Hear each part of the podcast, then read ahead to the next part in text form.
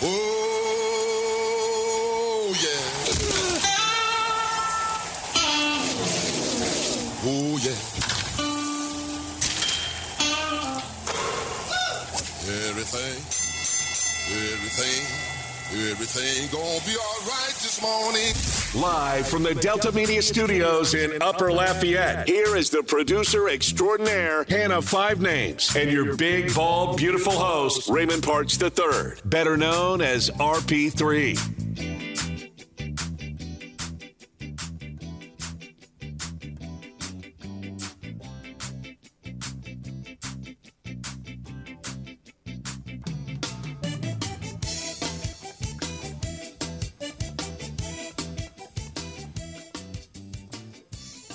Zion takes over for the Pelicans, scoring the final 13 points in a victory. LSU men, well, they give Matt McMahon his first signature win as they take down number nine Arkansas inside the PMAC. Arkansas and Kansas playing a crazy three overtime Liberty Bowl. And local product, Kayshon Boutte changes course five days before the bowl game and decides to declare for the NFL draft instead of playing in the bowl game. It was a busy, busy, busy Wednesday night in the world of sports. We're going to break it all down for you here on RP3 and Company. Good morning on this humid Thursday morning, December 29th. I'm Raymond Parks III, better known as RP3. I'm joined by Miss Hannah Five Names. We got a good show lined up for you today. Only two guests. They're on the back end of the show. Les East from CrescentCitySports.com will join us to talk Saints, to talk Pelicans. And we'll have the voice of the LSU Tigers, Chris Blair, will be joining us as well to help us preview the Cheez It Citrus Bowl between LSU and Purdue and also get some men's basketball discussion in. So that's who we have scheduled to join us today. That's on the back end of the show, final hour of today's show. So if you want to get your phone calls in today, end the calendar year strong, come and give us a take. We'd love to hear from you. Game hotline is open 337 706 0111. That's 337 706 0111. Where to begin? So much to get to. So let's start with the Pelicans. These are the types of games that give the fan base all the feels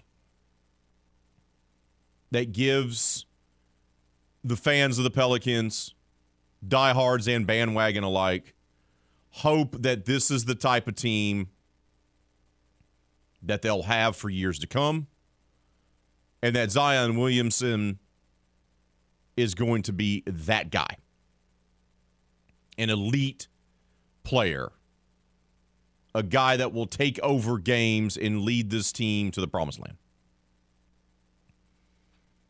And last night, in a sold out Smoothie King Center, by the way, not only was last night's game sold out, Friday night's game is also sold out. So they're selling out games in New Orleans in December. That tells you about the enthusiasm for this year's team. It tells you that They've started to turn a corner with the fan base. And that people are legitimately excited. Now, it helps that the Saints are trash. Let's make no mistake about that.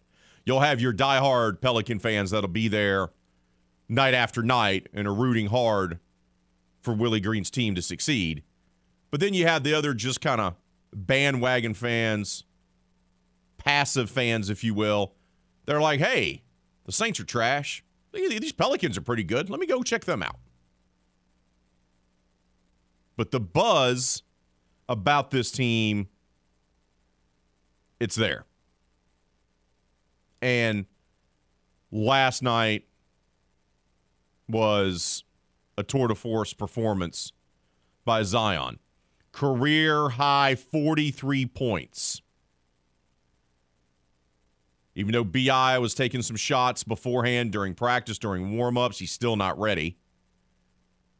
And we've talked about Zion having to carry the load and being that guy. CJ McCollum may be the general on the floor for Willie Green. Valanciunas is a guy that contributes. He's a double double guy. They have some veterans that can come off the bench and do things, but for this team to achieve its goals and be one of the best teams in the Western Conference, it's going to have to be carried night in, night out by Zion. And it appears that he does, in fact, have that dog in him. First couple years in the league, he didn't. But we've talked about it before on the show that it feels like we're watching him ascend, not only taking his game to that next level but also him embracing the fact that he has to be the biggest, baddest man on the court. And the really kind of passive, always smiling kid didn't always want to do that. We're seeing him kind of get into a man. And what he did last night is a perfect example of that. 43 points as he leads the Pelicans 119 to 118 victory. He scored the last 13 points for the Pels down the stretch. That's a guy taking over. That's what you want to see. You want to see him step up and say, I got this. Put it on my shoulders. I'm going to lead us to the promised land. Let's go. You want to see that dog mentality. You want to see that leadership. Couple years ago, you didn't see that with him because he was still young, still trying to figure things out. And let's be honest, the Pelicans didn't necessarily force him to have to grow up. They wanted to slowly bring him along. You remember David Griffin talking about after they drafted him? Well, yeah, we're having this big block party and, you know, for him being introduced to the fan base. But you know what? He's not the face of the franchise. Really? Yeah. You, you get drafted number one overall, you're the face of the franchise. But whether it was some own self reflection or having to miss time more than he wanted to, or just being a little bit older and growing up, we're seeing a different Zion Williamson. When you step up and you say, I got this, and you score the final 13 points of the game, and you score a career high 43 points, and he was 14 of 19 from the free throw line. He even shot a three pointer in this ball game. the big fella shot it and made it his lone three point shot he makes. three rebounds, five assists, even had a steal and a block, contributing everywhere. And look, he got help. All four other starters scored in double figures. That's the other thing that you got to really like about the New Orleans Pelicans is that they've kind of built a roster where you have multiple guys that can help out. Marshall, Valanciunas chips in 12 apiece. Valanciunas also gets 11 boards for yet another double double because that's all he does. CJ McCollum, 20 points. Trey Murphy the third, 21 points. By the way, the two guards for the Pels stepped up in a big way as they made eight of 13 three point attempts combined. But it's Zion. McCollum brings leadership. The great thing about CJ is that he's able to calm everyone down on the court. He knows how to get Zion the ball. He knows how to get BI the ball. He knows how to give Valanciunas the ball. He's your he's your floor general. Unselfish guy. You need that guy. Valanciunas double double. Night in, night out. You can depend on that. Trey Murphy's your three point shooter. Naji Marshall does a little bit of everything for you primarily as your sixth man, but he's having to be forced to play more because of the injuries to Brandon Ingram and Herb Jones. And once again, they did this last night without two of their starters. But for Zion to say, hey, not to worry, got this. Don't have to worry about this. I got this. I'm going to roll. I'm going to put the team on my back and I'm going to carry us to win. Now, it was against the Minnesota Timberwolves. We do understand that. And the T Wolves are probably, let's be honest, one of the bigger disappointments this year. They're 16 and 19 now overall, despite the big trades that they had in the offseason to try to change things up, adding Rudy Gobert. I mean, the Pelicans only held him to 10 points and eight rebounds last night. That's it. That's all. And of course, their best player did not play, as we know. Karl-Anthony Towns out with an injury. But at this point in the season, a win is a win. That's what it's all about. A win is a win. And the Pelicans got the win. 22 and 12 now overall on the season. And once again, Western Conference wide open.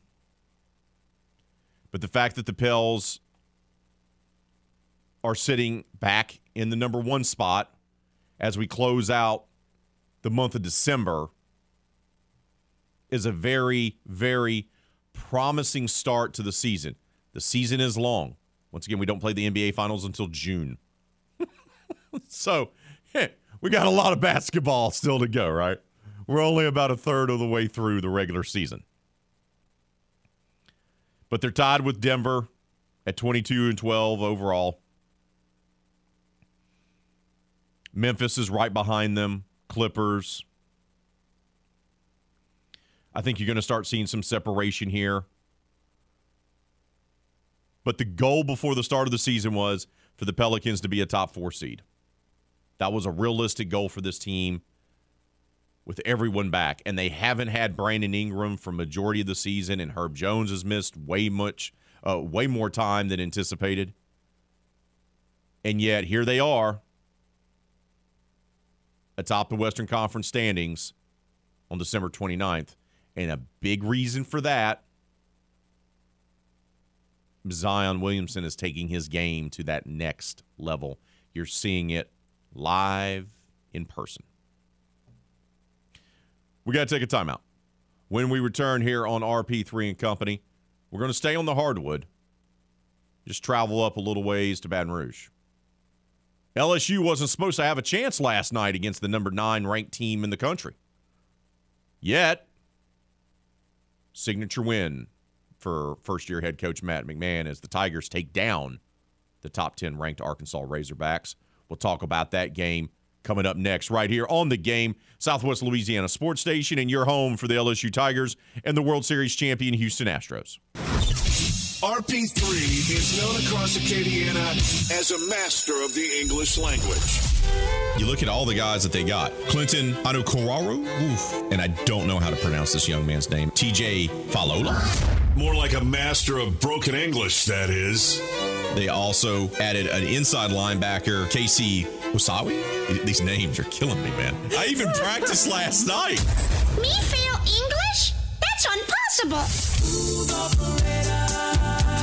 Now back to that silky smooth delivery of RP3 and Company on the game. 1037 Lafayette and 1041 Lake Charles, Southwest Louisiana's sports station.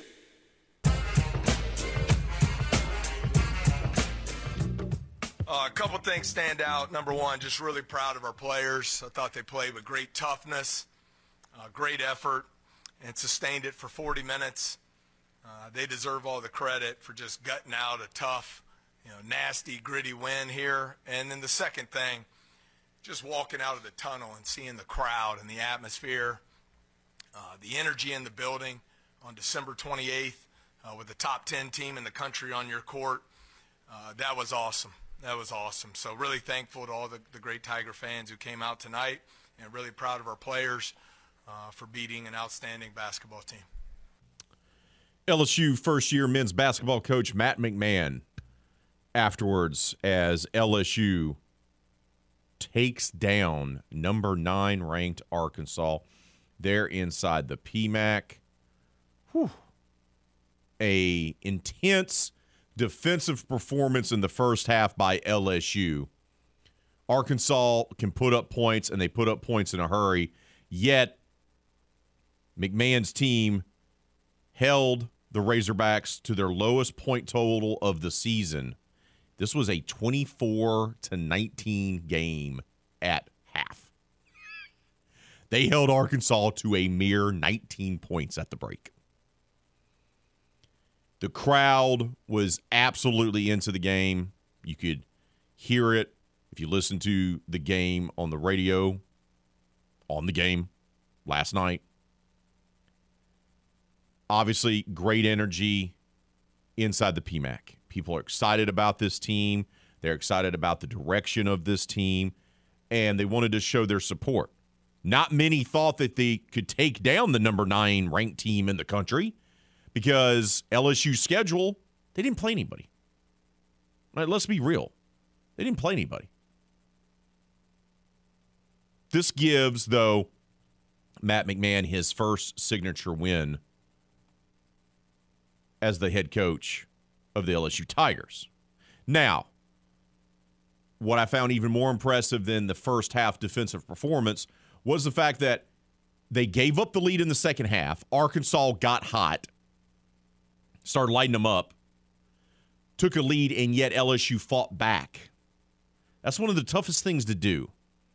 Is when you're playing an opponent that is better than you, and you have them on the ropes, and they start counterpunching back. We see it so many times in sports that after they start counterpunching, you got nothing left. The underdog then gets obliterated. The sign of a team that is growing, that is maturing, is one that can take that counterpunch and then come right back. And that's what they did.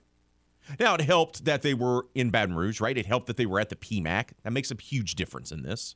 Let's make no bones about it. But to get a 60 to 57 win over a team as good as Arkansas to start SEC play, it's phenomenal. It's just an absolute phenomenal performance by the LSU Tigers. And Matt McMahon talked about the goal, the mindset that he has for this team is not overall what their record can be, right?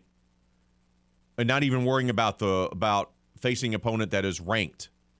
It's simply going 1 and 0 every time they take the court. Yeah, I'm not sure, Glenn. We always just kind of go one game at a time, as boring and cliche as it is. The goal is to go 1 and 0, and for us, we're such a work in progress. We're just trying to get better every day in practice, every game. Um, but obviously, the goal is to win while doing it. So uh, I hope it's something we can continue to build on. There are a lot of things that went into winning tonight. I thought our defensive effort, our ability to defend the paint was was much improved. I was really concerned coming in. Arkansas is probably the best team in America at forcing turnovers and converting those turnovers into points in transition. Uh, we had a couple you know, brutal turnovers there late, but for the game, only 10 turnovers, and they only scored four points off of those turnovers. I believe they were averaging around 25 uh, a game off turnovers coming in. So I thought that was really key.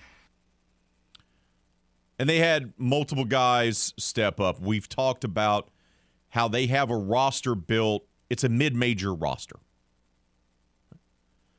They have a coach that comes from a mid-major program. He brought a couple players with him. They brought in other guys through recruiting and through the transfer portal. And uh, look, they really have a mid-major roster. So when a team with the talent on its roster that LSU has takes down a team that's on paper more talented, that's coaching.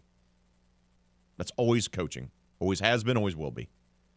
Matt McMahon is able to get the most out of his guys because of the coaching and the preparation and everything that's going on since he took over the program. And last night, he had two guys step up in a big way. Trae Hannibal had 12 points, made some big key shots. Derek Fountain also contributed 11 in the pivotal second half alone. And he actually ended up recording a double double with 14 points and 10 rebounds. Hannibal, meanwhile, who had the 12 points in the second half, he came off the bench and scored a season high 19 points.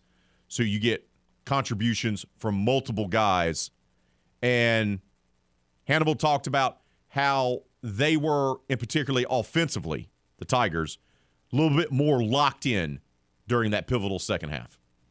Uh, really, you know, it was just focusing and being locked in, really, on the main thing. And, you know, uh, it's a part of the game. Everything is going to be perfect.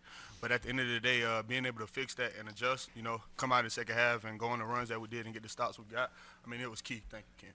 I mean, it was key. So, you know, our guys just were more locked in in the second half than the first. So that's really, that's really what happened. So. They're 12 and 1 now. Once again, their non conference schedule wasn't filled with a bunch of world beaters. We've talked about that. But now they just took down the number nine ranked team in the country. So that's definitely going to give you a huge confidence boost. And Derek talked about how these type of games and being able to win them and gut them out like they did is going to do just that. I mean, we already we was already like talking to each other and uh, giving each other confidence before the game, uh, letting the, uh, the new people to come around, the freshmen or the people that come from lower, you know, level, like people like Cole, Kendall. We just letting them know, like, like I said in the last interview, this the game won't be different as far as uh, like going like effort wise from other teams. It's gonna be a gritty game, just about every game. And I was letting them know that there's nothing to panic about. Just come out here and do what coach say, and that's what happened. Just come out there and do what coach says. This win does not mean that LSU is going to be contender in the SEC. This win does not mean that this is going to be a team that's going to make a deep run in the NCAA tournament. It's a signature win, but it is a good sign that LSU hired the right guy. Mid major guy, discipline. He doesn't come to LSU with any colorful interactions off the court that we know of. He's going to do things the right way. And his guys buy into him. They had a lot of guys leave the program, right? Because they parted ways with Will Wade and they brought in a new guy. Okay. But these guys that he currently has on his roster are bought in. Doesn't mean that this is going to be a 20 win team. Doesn't mean that this is even going to be an NCAA tournament team. It's way too early to say any of those things, to make those bold statements. But what this game does show us is that this team is bought in to what their coach wants them to do. And that is the huge first big hurdle for any first year coach. If you get your kids to buy into what you're doing, good things will happen. And they happened last night inside the PMAC. Hey, I know many of you for Christmas got yourself an Amazon Alexa or Google Home. The big guy in the red suit brought it for you, or maybe your wife or kids bought you one. But did you know you can now use that smart speaker, that Amazon Alexa or that Google Home, to listen to the game Southwest Louisiana Sports Station? Just ask your Alexa or Google Home to play the game Southwest Louisiana. Once again, just ask it to play the game Southwest Louisiana. It's that easy. So do the smart thing and have the game 1037 Lafayette and 1041 Lake Charles with you at your office, your home, and everywhere you go. We got to take a timeout. When we return here on RP3 and Company, we'll unveil our poll question of the day and we'll also talk about the news coming out surrounding the LSU football team. Caught some folks by surprise. Former Westgate High star Kayshon Boutte changes his mind five days before the bowl game and decides to declare for the draft. We'll talk about that next, right here on the game, Southwest Louisiana Sports Station, and your home for the LSU Tigers and the World Series champion Houston Astros. Tune in every weekday at 8:15 a.m. and 3:15 p.m. for the LSU Sports Update, presented by Tibbs Trailers here on the game. 1037 Lafayette and 1041 Lake Charles, Southwest Louisiana's sports station.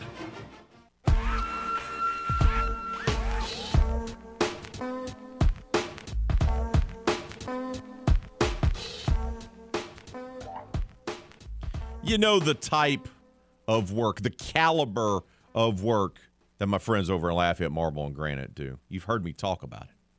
They took care of our master bathroom renovation a few years ago. We struggled to find the right marble. Not only did we find the marble that my wife wanted, they were able to give her the cut she wanted. They installed it in a timely fashion. They were professional, and the customer service was outstanding. Look, LMG offers the largest selection of granite, quartz, and marble here in Acadiana. And they absolutely appreciate the opportunity to come and earn your business. They provide more than show stopping marble countertops, though, for your kitchens and your bathrooms. They also now have an extensive selection of custom shower builds with grout free showers. So make sure to visit their website, lmgelite.com. That's lmgelite.com to learn more about all the sensational services and the tremendous products that they offer. Live inventory is updated every single Wednesday. So visit lmgelite.com or stop by their renovated showroom located right there on I 49 North across from Hub City Ford in the Jockey Lot.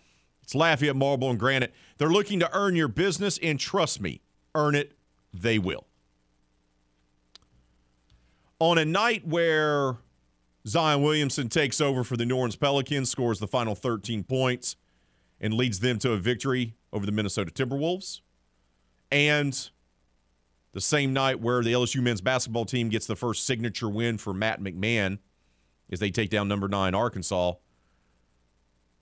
The story that a lot of folks were wanting to talk about and did talk about was Kayshon Boutte. The former Westgate High star whose career at LSU has been filled with some oddities, had one final one in the bag. It all started early in the day where we find out this happened around two o'clock. Right around two o'clock yesterday afternoon, we find out via a statement from the LSU football team on social media and sent out via email that Kayshon would not be available for the Citrus Bowl,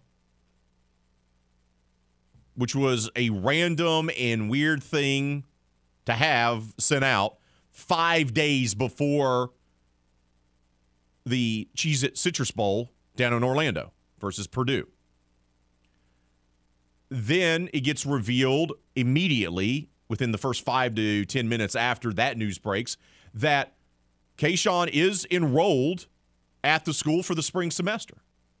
So this leads to speculation like crazy of why. Well, what's going on with Kayshon?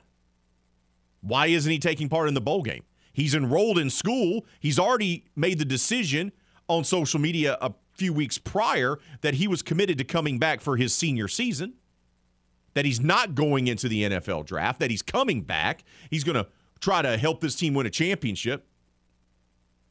Why isn't he being able to play? Does he have some type of health issue? Does he possibly have to be forced to be in COVID protocols? Is there grades issues? Wild speculation. All on the social media platforms for hours yesterday. And then 23 days after saying he would return to LSU for his senior season, star wide receiver Kayshon Boutte announces that he is, in fact, declaring for the draft. A sudden reversal that ends his collegiate career. Five hours after LSU made the release, that Boutte would not be playing in the Cheez It Citrus Bowl against Purdue, where they made sure to specify that he was, in fact, enrolled in the spring semester, but did not say why he wasn't playing in the game. And the only thing Boutte wrote, by the way, was, quote, after careful thoughts and consideration, I'll be declaring for the 2023 NFL draft. No explanation here on why he was ruled out of the bowl game. None. Was this a team issue? Was this a player discipline issue? Was this for grades? Was this for health reasons? Because it sure does feel like Kayshon makes the decision to declare for the draft after being told that he's not going to be in the bowl game. Right? Because we don't get an explanation from LSU on why Kayshon was going to play in the bowl game.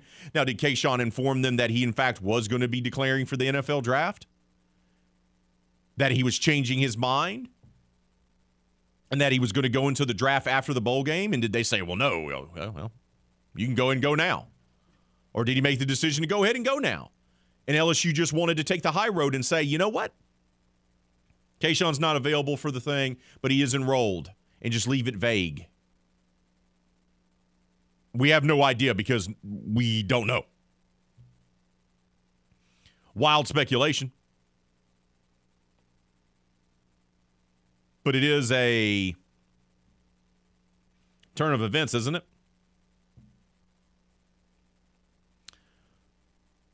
December 5th said he was coming back for another season, but now has changed his mind. Sources say he had not been around the team since the SEC championship game and did not travel with number 17 LSU to Orlando this week, multiple sources told the advocate. So obviously, Kayshon made that decision a little while ago. Now, after the championship game, you come home, you spend time with family and friends and everything like that. But he hadn't been around the team and he didn't travel with them to the bowl game. That's interesting. Brian Kelly in a statement said, quote, we support Kayshon in his decision. He went through a thoughtful process and ultimately decided this was his, his best interest. We appreciate all he did during his time at LSU and wish him well. That's a nice taking the high road type of statement. Brian Kelly understands the era that we live in where guys are opting out of bowl games, guys are opting out of seasons. Sometimes guys opt out of seasons during the season. The timing of it is not great.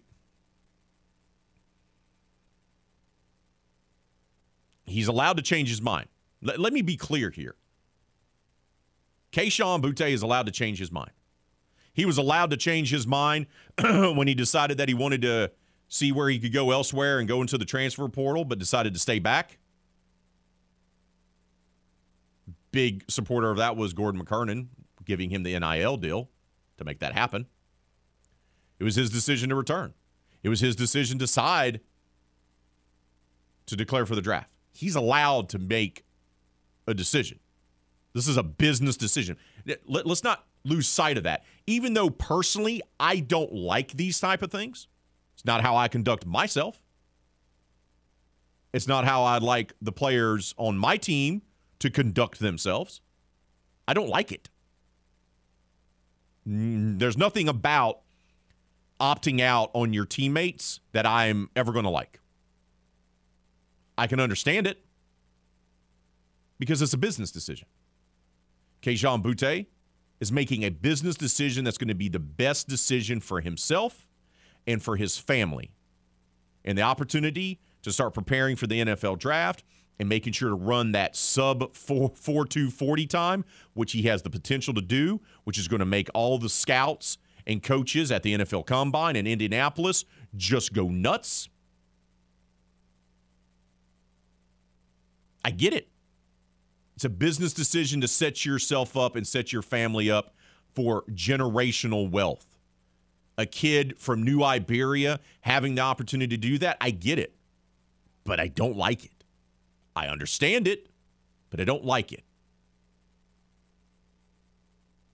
You don't leave your teammates hanging. You just don't. That's just me. I understand why you're making the business decision. I understood it when Ja'Marr Chase opted out of the season a couple years ago. I even understand why Terrace Marshall Jr. did it the week before the Alabama game. I don't like it though. I can understand it.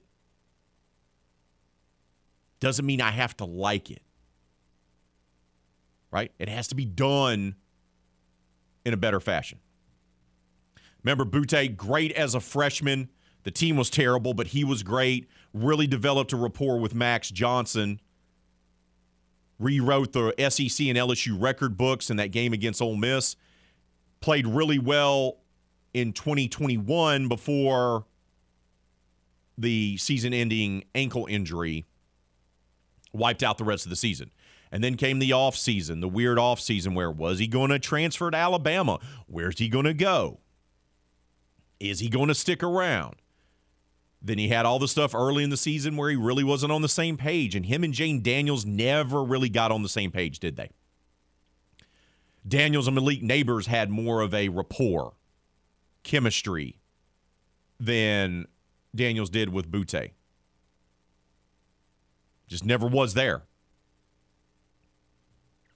And the numbers weren't great. Only two touchdowns, 538 yards receiving this year. But the guy has immense talent. He's big, strong, physical, immensely fast, former track guy in high school.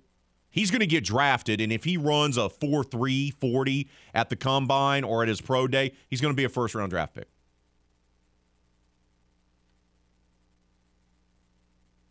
That's what he is. That's what he is. Poll question of the day What do you make of Kayshon Boutte declaring for NFL draft? Is it a business decision? Did, it, did he let his teammates down? The timing sucks, Are all of the above? Right now, 50% of you say all of the above. 33% say it's a business decision. 11% feel like he let his teammates down. And 6% of you just say, hey, you know what? The timing really sucks. Five days before the bowl game. And I say all of the above as well. Once again, I understand it's a business decision. I get it. But the timing of it sucks. It just does. Hey, man, you go to war with your brothers on that team. I understand, but I don't have to like it. Let's head out to the hotline. Welcome on Chad to the show. Chad, good morning to you, brother. What's on your mind, my friend? Oh man, nothing. Just another rainy day. Uh, and 70 degrees in Louisiana when it was 20 degrees about four days ago. All good. yeah, yeah, yeah. Hey man, real quick about the basketball team. A lot of these, ba- you got to forget too. Can't forget it as well. A lot of those guys in the basketball team weren't recruited by big D1 schools, so they're going to have a chip on their shoulder uh, every game they come out uh, and let it know, let it be known that they weren't recruited uh, by Arkansas or by these big schools. Yeah, uh, they went you know, to a, a mid major or not, and and probably and, and develop. Uh, and here we are, and they were sitting with a good coach. Going to the Boutte thing, everybody's going to speculate. I'm speculating. I think it's 90% Daniels came back. That's why he is leaving. Uh, Daniel was supposed to be one and done at LSU. Uh, he made a late decision to come back, and um, like you like you said before, him and uh, Daniels, Boutte and Daniels weren't aren't really on the same page. And Kelly got some shiny, shiny, shiny new toys coming in. Three brand new tight ends that can all catch, and three five star receivers that are coming in.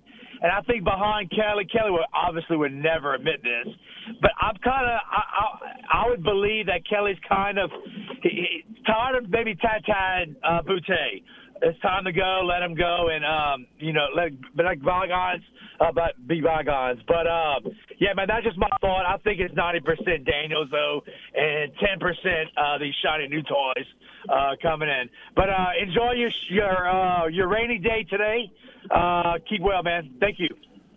Happy New Year, Chad. Appreciate the phone call, brother. And look, and when I say business decision, don't forget Kayshon became a father in September.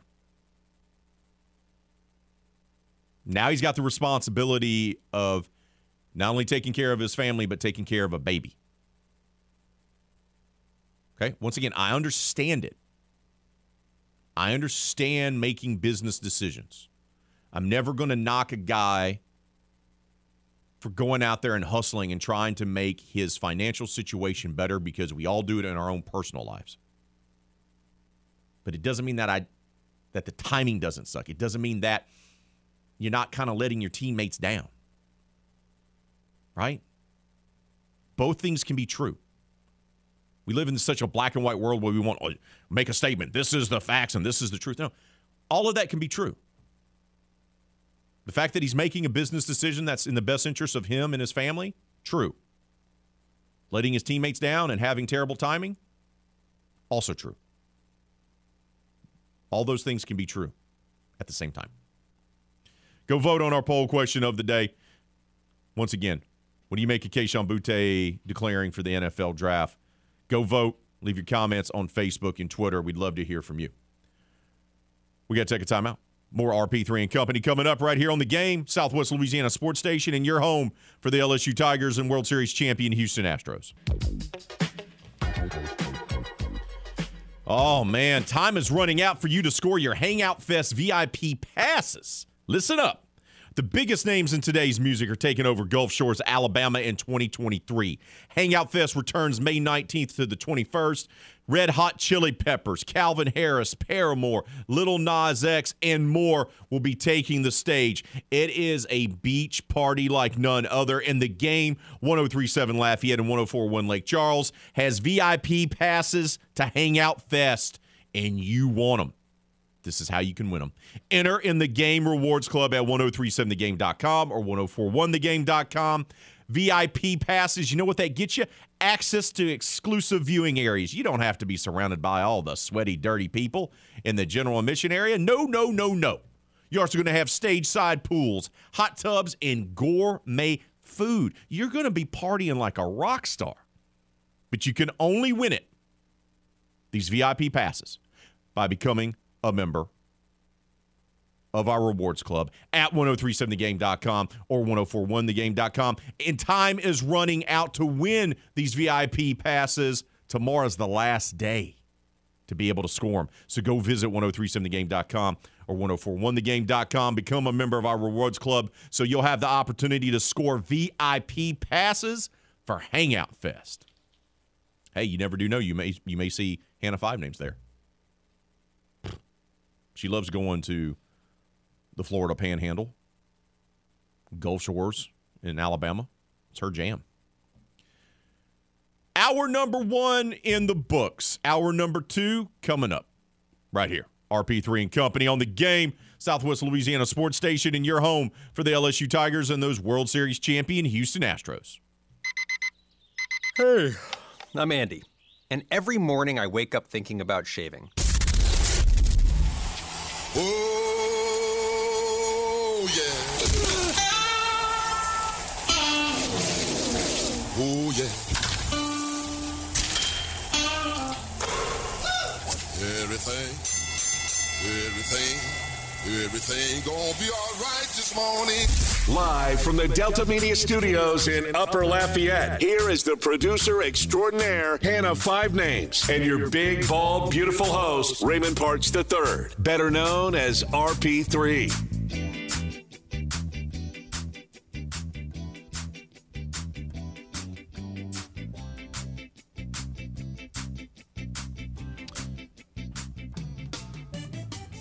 Zion Williamson drops a career high 43 points as he scores the final 13 points of the ball game for the Pelicans as they hold off the Minnesota Timberwolves inside a sold out Smoothie King Center last night.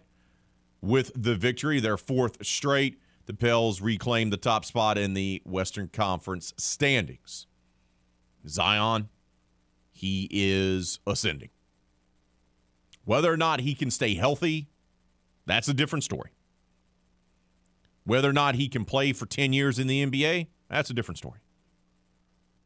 But right now, what we're seeing from the big fella is this he's growing into his role as a team leader, he's growing into his role as the alpha dog on this team. the the kind of passive, slightly chubby kid that came into the league is not who we're seeing right now. He's growing up. He's accepting his role as the top dog on the team, and he's putting the team on his back. And we saw it again last night. When you're down two starters without Herb and BI in the game yet again, and you're like, okay, I'm going to drop a career high and score the final 13 points in the night, you're becoming that dog on the team. And for the Pelicans to truly ascend into what they want to be, to truly become a contender year in and year out, that's the role Zion has to not only embrace, but consistently, consistently perform at. If he does that, this team is going to be dangerous. Going to be dangerous. And the fact that as we near New Year's that this team is atop the standings is a promising start to the season. Once again, NBA season's long, very long. Once again, we don't play the NBA Finals until June. It's excessively long. But compared to how the Pelicans usually start seasons, this is something to get excited about. And you're also seeing Zion Williamson mature and grow into a man before our eyes. But that wasn't the only hardwood highlights from last night. The LSU men's basketball team with Matt McMahon, first year head coach, got that signature win. After playing a non conference schedule that wasn't exactly filled with a bunch of world beaters, they hold number nine Arkansas to its lowest first half total of the season. And then after giving that lead, as Arkansas got hot in the second half there inside the PMAC, they rallied and gutted out a win against the number nine ranked team in the country. Does this mean that the LSU men's basketball team is going to be a NCAA Sweet 16 team? Nope. Does this mean that they're going to make a deep run at the SEC tournament in Nashville? Nope. Does this mean that they're going to be a 20 win team? Nope. But it does show you that this team, a roster that may not be as talented as others in the SEC, like in Arkansas, like a Kentucky, like in Alabama, like in Auburn. This roster, though, is disciplined. And this roster has bought in to what their coach wants of them, expects of them. And that's a great sign, not only for this season, but for seasons to come with Matt McMahon at the helm of the Tigers program. But that was the good news coming out of Baton Rouge yesterday. We also had the bad news. Kayshon Boutte, former Westgate High star, in a weird thing that happened throughout the day. We find out shortly before 2 o'clock that he would not be playing in the Citrus Bowl. LSU sends out a very brief announcement. Says that Kayshon is enrolled in school in the spring, but he's not going to be playing in the bowl game. Did not give a reason why. Speculation runs rampant. What's going on with him? Does he have a grades issue? Is he sick? Did he get COVID? Is he declaring for the draft? And this goes on for hours upon hours until Kayshon sends out a brief social media statement himself saying that he's declared for the draft. He's changed his mind.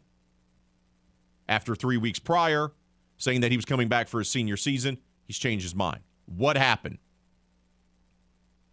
Did Jayden Daniels deciding to come back late change his mind? Because once again, Daniels and Boutte were never on the same page. They just weren't. When you watch this team play, they had a couple good games. Maybe the one against Florida really kind of stands out. But from the jump in the Florida State game in the opener inside the Superdome throughout majority of the season, Kayshon and Jayden were never really on the same page. Jayden developed more of a rapport and chemistry with Malik Nabers and Taylor, the tight end, than he did with Boutte. Did that play a role in this? Or did Kayshon go, you know what? This team's got other guys coming in. Yeah, Jayden and I could be on, you know, develop some chemistry this offseason. I could have a really good year. Or you know what? There's a lot of people that are projecting me to be a first round draft pick right now. If he has a good pro day, which he more than likely will. Guy's a former track star. He can catch the football. If he goes to the combine or has his pro day at LSU and Kayshon runs a 4 3 40, that's a first round draft pick all day long. NFL teams don't care that you opt out of your bowl game. NFL teams don't care that Gordon McKernan had to step in and give you NIL money to keep you from going to Alabama in the offseason. They don't care about any of that. Can you play football? Yes. Are you fast? Yes. Okie dokie. Come on down. And don't forget, Kayshon became a father in September. So not only does he have to worry about supporting himself and, say, his folks, siblings, cousins, and things of that nature, because life can be hard down in New Iberia. He now has a child that he's responsible for. It's just something to think about. That does lead us to our poll question of the day. What do you make of Kayshon Boutte declaring for the NFL draft? Do you believe it's a business decision? Do you believe he let his teammates down? Do you believe the timing of it sucks? Or do you believe all of the above? Go vote and leave your thoughts on Facebook and Twitter. I've already told you mine. I understand the business decision part of it. I even respect the business decision part of it. And good luck to Kayshon Ford. But it doesn't mean that the timing of it doesn't stink, right? Five days before the bowl game with your teammates. It doesn't mean that that's not part of it. And it doesn't mean that you're not letting your brothers down that was on the team. Both things can be true. Let's head out to the hotline. Reynolds been patiently waiting. Reynolds, thank you for waiting, brother. Hope you had a Merry Christmas, Happy New Year to you and your family, my friend. What's on your mind? Well, I, you know, it doesn't surprise me about Kayshon Boutte. Uh, let's face it. I mean, the NCAA, it's basically the NC uh, or the uh, NCFL, National Collegiate Football League. it's a business. It's a business, and it has been like that for the past twenty years. So it doesn't surprise me. I mean, it's good. It, I'm surprised that they're not signing big contracts like the NFL. But you know, it is what it is.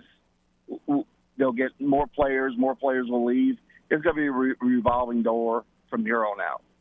But this is my, my question. As far as the Saints, we know they're a dumpster fire. This is true. Uh, they have a they have a lot of talent. I thought they'd be a lot better than what they were. Bottom line, they don't have a quarterback. Uh, the coach is iffy. Uh, I don't understand his play calling. He had a blueprint. He didn't follow it. He just didn't do what he should have done. Is there a quarterback out there for the Saints? I don't think there is. I don't think there's one coming out of the NFL. I don't think there's none in free agency. Um, if they are, they're washed up. Mayfield, Carr. I mean, they're washed up. I mean, I, where we go from here? Ooh, that's a good question, Reynolds, and I'll try to take a stab at it, brother. I appreciate the phone call. Happy New Year. Hope you and your family are safe, bud. You too. Y'all have a blessed New Year. You know, as for the Saints, where do they go from here? Look, you're going to have possibilities of looking at quarterbacks that are going to be out there, and and look, not a lot of them are great.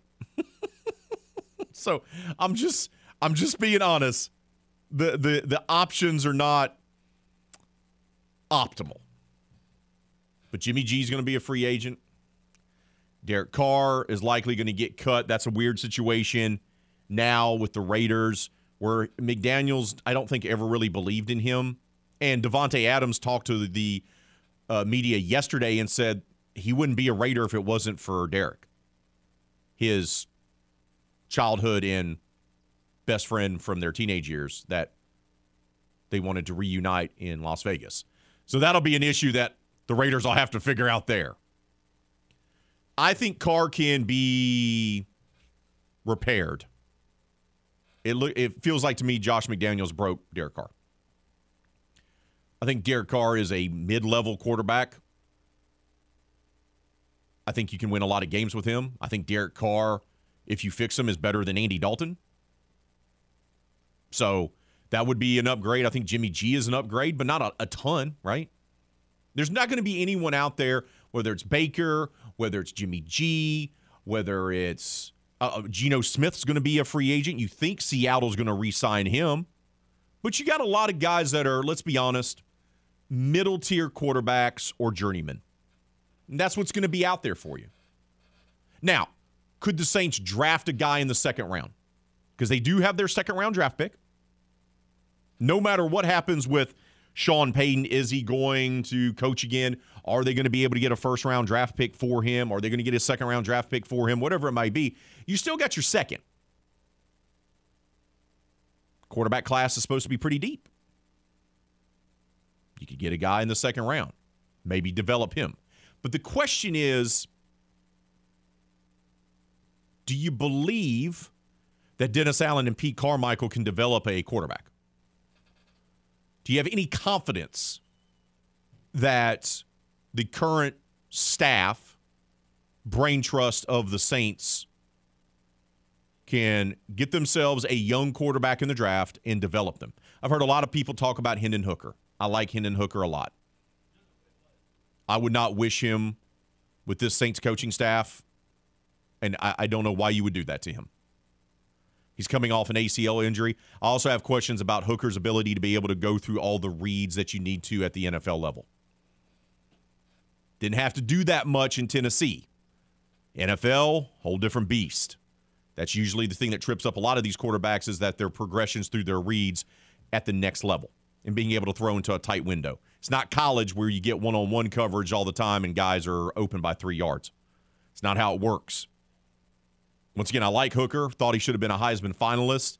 It sucks that he got injured. I got nothing personally against the young man, but he's going to be coming off an ACL injury. And do you trust a guy that may have some limitations with his game and coming off an injury? Do you trust Dennis Allen and Pete Carmichael to develop that guy? Uh, no. So I don't know where the Saints go. Quarterback play has been a huge issue for this team. I absolutely agree with you, Ronald. Defensive line has been worse. We don't talk enough about it, but the performance of the defensive line this year, which has always been a strength of the team, is alarming. Is alarming. Cam Jordan is on the back end of his career. David Onyemata has given them nothing. Payton Turner can't get on the field, and when he does, he gives them nothing.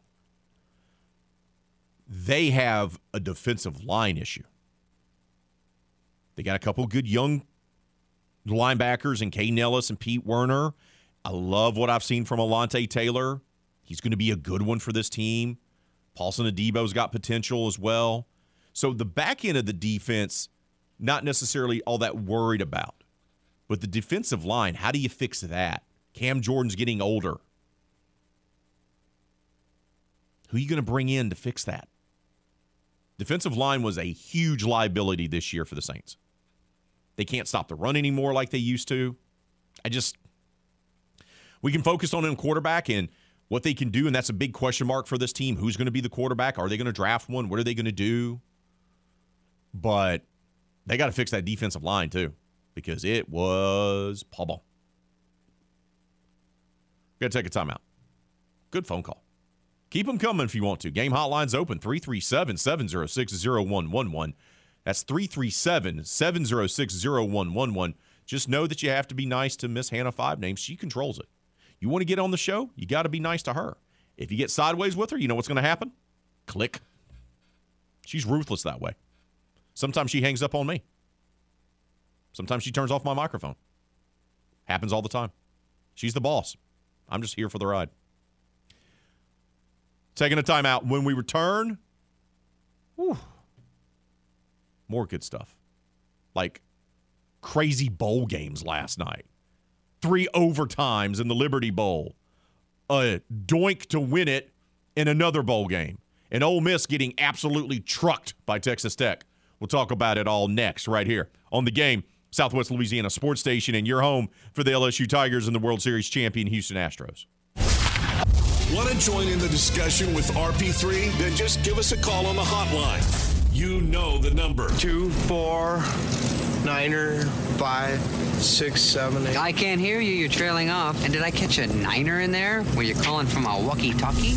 No need to be embarrassed. Just call us at 337 706 0111. Back to more RP3 and Company on the game. 1037 Lafayette and 1041 Lake Charles, Southwest Louisiana's sports station.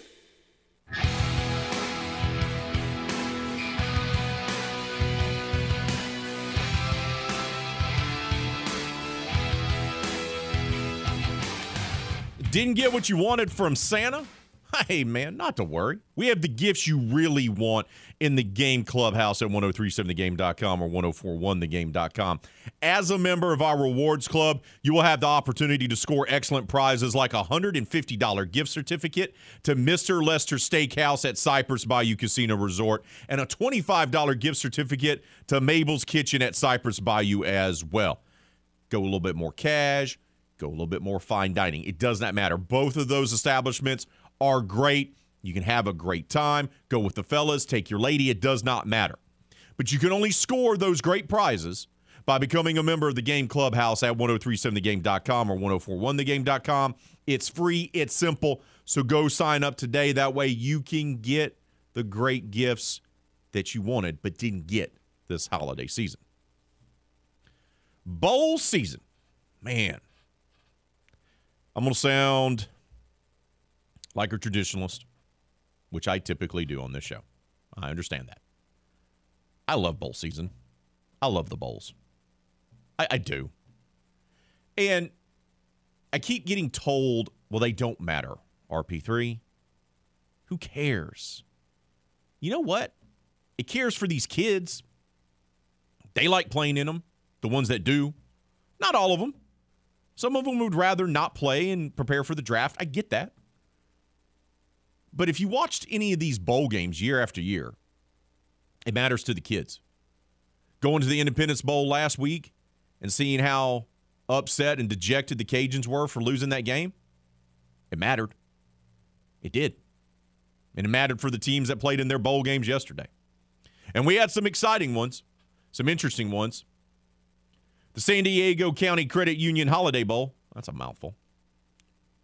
Used to be the Poinsettia Bowl at one time, by the way, that sponsor.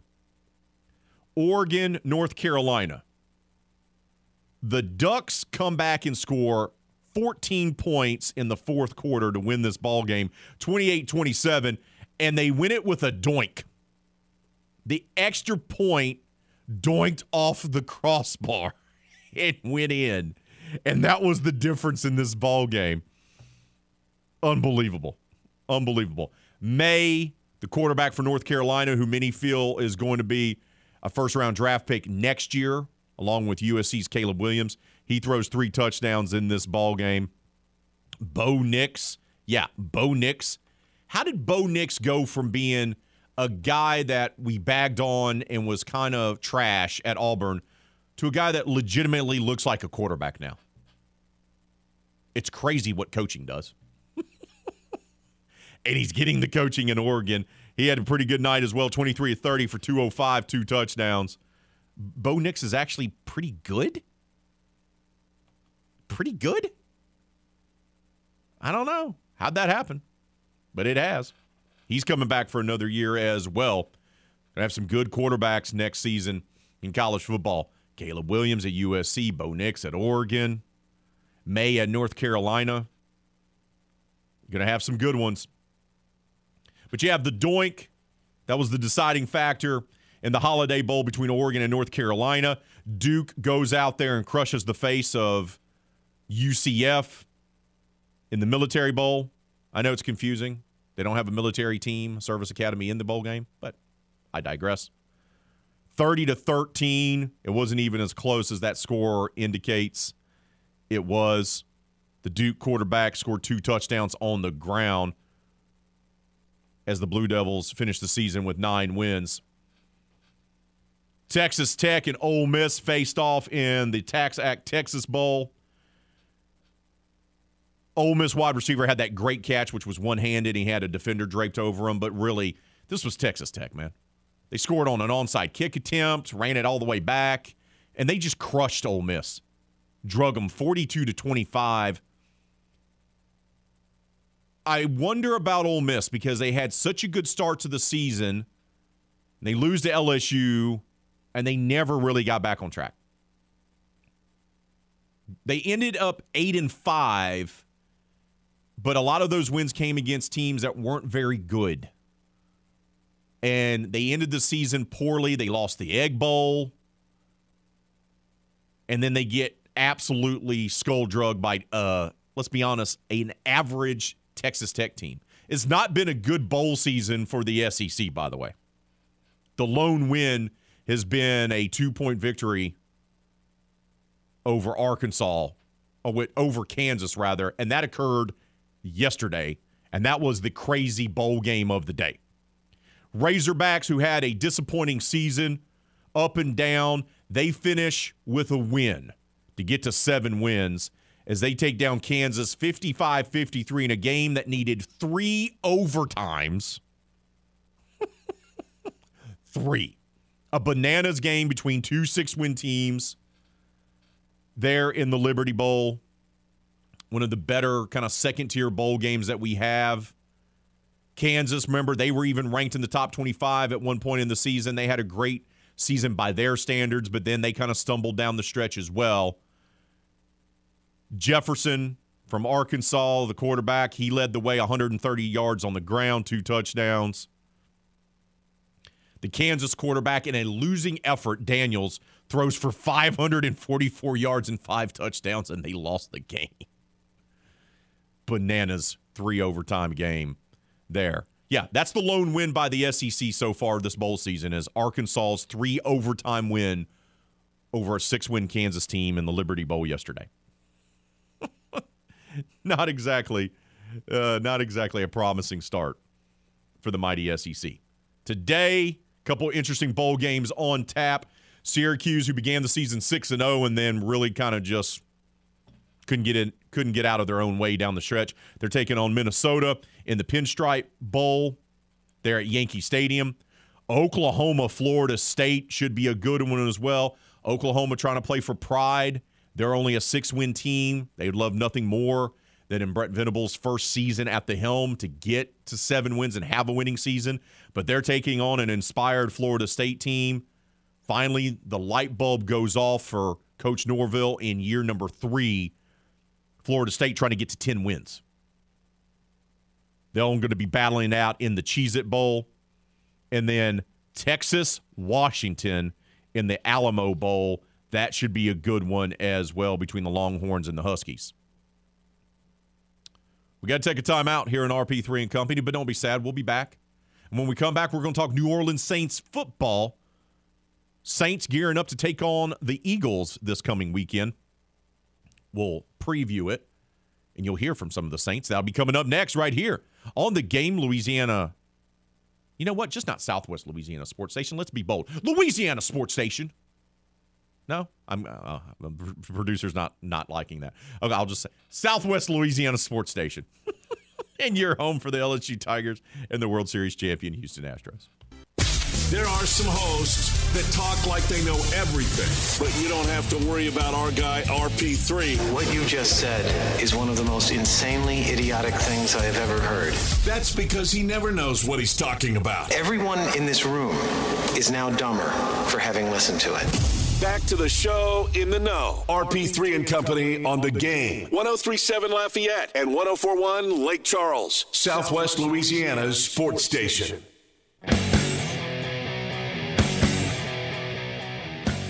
Yeah, I think so. And I think this one thing you said Cleveland wasn't fun. I think uh, uh, Cleveland was pretty fun. You know, when I think everybody now can say when someone asks what the coldest game they've ever played in, I think everybody's got got that one taken care of now. Um, so, yeah, I mean, I definitely think we're having having fun. I mean, you couldn't tell by how he answered the question, but but you know, because Andy doesn't give a lot of enthusiasm. But, you know, the Saints are trying to have some fun, and why not? The season's lost. The team's been trash. Fans are upset. Fans are now turning to the Pelicans for enjoyment. Eh, you got a couple games left. You might as well have fun with it, right? That, of course, was Saints starting quarterback, the Red Rifle, Andy Dalton, talking about, hey, they're trying to have some fun. I would hope so. I mean, I would hope so. You don't got much else to play for. I know technically, technically, they still have a chance, right, to make the postseason. They have to win their final two games at Philly this weekend and then the next weekend at home against Carolina. And they need Tampa to lose its final two games. Well, that's a lot of that's a lot of what if scenarios. It just it just is. I'm sorry. It just is. So it's not going to happen. I'd be stunned if it does. So right now you're just trying to play for pride and you're you're, you're trying to show that this season isn't a total disaster, right? And something that this team has struggled with all season long is being able to close out games. Remember, it started off from jump against the Falcons. Now they were able to rally and win that game, but man, you you your takeaway from that game was, uh oh, uh, started off week one. You're like, oh no, they had to rally to beat a rebuilding Atlanta team. Not great, and they've struggled to close out games. Cincinnati, Arizona, the list goes on and on. Tampa, those are all games they should have closed out and won, and they didn't. And Dalton talked about is the ability to be able to close out games. Is that something that teams need to learn the hard way throughout the course of a season? Yeah, I think definitely. I think it's it's part of it. Um, you know, there's uh, one of those things. If you just kind of look at the teams with winning records and teams that are, uh, you know, considered some of the best teams in this league, they find ways to win at the end. And for us this year, we haven't been able to do it enough. And you can go back and look at four or five games and say, man, if a couple of these plays would have gone different, if we would have done this, then you know our record would look a lot different than it does right now. But I mean, that's everybody. That's true. And you can't change the past, right? But they struggled with closing out games. They just did. But along the way, if you want to be a glass half full type of guy, you know, they have had some pleasant surprises this year. Juwan Johnson's development into someone who looks like they were going to be that he's going to be a actual starting tight end in this league. That's been a nice surprise. Alontae Taylor developing has been a nice surprise and Rashid Shaheed, undrafted rookie, started off implementing him in the offense, but not enough, right? He'd go in there and he'd make a 35 yard catch or a 42 yard run. And he was all about the big plays. And you're like, why don't they give him the ball enough? And then they the light bulb finally went off and they're like, oh, yeah, uh, let's try to get this kid the ball more because every time he touches it, he, it's a first down or a touchdown. And Shaheed has kind of developed, and maybe he's your guy moving forward. Maybe he replaces Deonte Harty, which I don't think they're going to bring back. The former Pro Bowl return man and number four wide receiver. I think maybe that's now Shaheed's job. And he talked about getting more and more comfortable as the season has progressed at playing both wide receiver and as a return specialist for the Saints. Right. Um, I feel like I've gotten more comfortable with both, absolutely. Um, you know, with the return game, um, there's definitely a big difference in speed, and you know, timing has to be on point. And you know, Riz just put in a lot of trust in me uh, to go out there and you know do my job, um, and that's what I try to do on the offense too. Um, any chance I get, you know, to make a play for the team. So, even though this may be a lost season, you may have found a diamond in the rough, so to speak, a guy that could be part of this young core for the Saints moving forward. Now, what's the mindset for this team? We talked about them wanting to have fun. Two games left at Philly and then back at home against the Kitty Cats of Charlotte, Carolina Panthers. So what does this team want to accomplish over the last two games? And this is what Shaheed had to say. Uh, just to win, um, go out and win and compete with my teammates. Um, you know, do everything I can to, to, to you know make plays, and uh, yeah, give it all we got. It's a good thought. You like the young guys, and I've said this before. The best players on this team this season have been the youngsters. Shaheed, Juwan Johnson, Chris Olave, Alontae Taylor, Kaden Elliss, Pete Werner. Those are all guys that have been in the league three years or less. Those are your best players on the Saints, by the way. It's not Cam Jordan. It's not Demario Davis. It's not Tyrann Mathieu. It's not Andy Dalton. It's not even Alvin Kamara. The best and most consistent players this season have been those younger guys. I'd even throw in Cesar Ruiz, who they fixed into a competent starting right guard in the league. Doug Marrone and Jahri Evans did their work. But what's the the mindset? Trying to win these last couple games, and that's something James Hurst, starting offensive lineman for the Saints, echoed as well. You worry about what you can control, and, and that's winning. We know that we have to win. For us, it's a playoff game, um, so that's pretty straightforward. We know that if we don't win, we're you know we're out. So uh, you got to approach it. You our backs against the wall, and uh, you know we can't be concerned with all the with all the other stuff, but but we can control how we play in this game and, and the outcome of this game. And the next game up that they're going to try to control is a team that's always given them fits. Philadelphia Eagles, whether it's the regular season or the postseason, it's always been a thorn in their side. They have to play in Philly. The NFL loves making the Saints go and play in Philadelphia all the time. Jalen Hurts, we don't know yet if he's going to play in this game. That's still up in the air. The MVP candidate and the dual threat quarterback that has torched the Saints the last few times they've played. And it's going to be an immense challenge to try to win their third straight game and remain in playoff contention against a team that is going to be playing a little bit angry because they lost to their division rival, the Dallas Cowboys, last week. They're going to have a chip on their shoulder, and they still got plenty to play for with two weeks left. It's not a done deal for Philly. So they still got something to play for, and they'd love to be able to accomplish all their goals with a win this coming weekend against the Saints. Now, we talk so much about the offensive playmakers that the Eagles have with Hurts and DeVonta Smith and Brown and the others. But this Eagles defense also presents some challenges, and in particular, their defensive line. And Hurst talked about that. Really, really good front across the board. I'd say if you look across the entire league, uh, they're probably the deepest unit um, with, with just so much talent at every single position. So it definitely poses kind of a unique challenge, if you will, and uh, it's a big matchup for us up front. We know that you know, a lot of the game is going to come down to how we play as an offensive line against a really good front. So uh, we got to understand the schemes. You know, the coaches are going to do a great job putting us in good positions to have success. And uh, yeah, we know that the, the pressure's on us, and, and we got to come out and we got to play well in order, you know, particularly for the offense to go out and be able to score some points. It's going to be an immense challenge. It doesn't matter if it's going to be Jalen or if it's going to be Gardner Minshew out there playing quarterback. This is going to be a tough challenge. Eagles are going to be motivated to play. Saints are going to have their hands full with the defensive line for sure. And once again, the offensive line is banged up yet again. But they'll have an opportunity.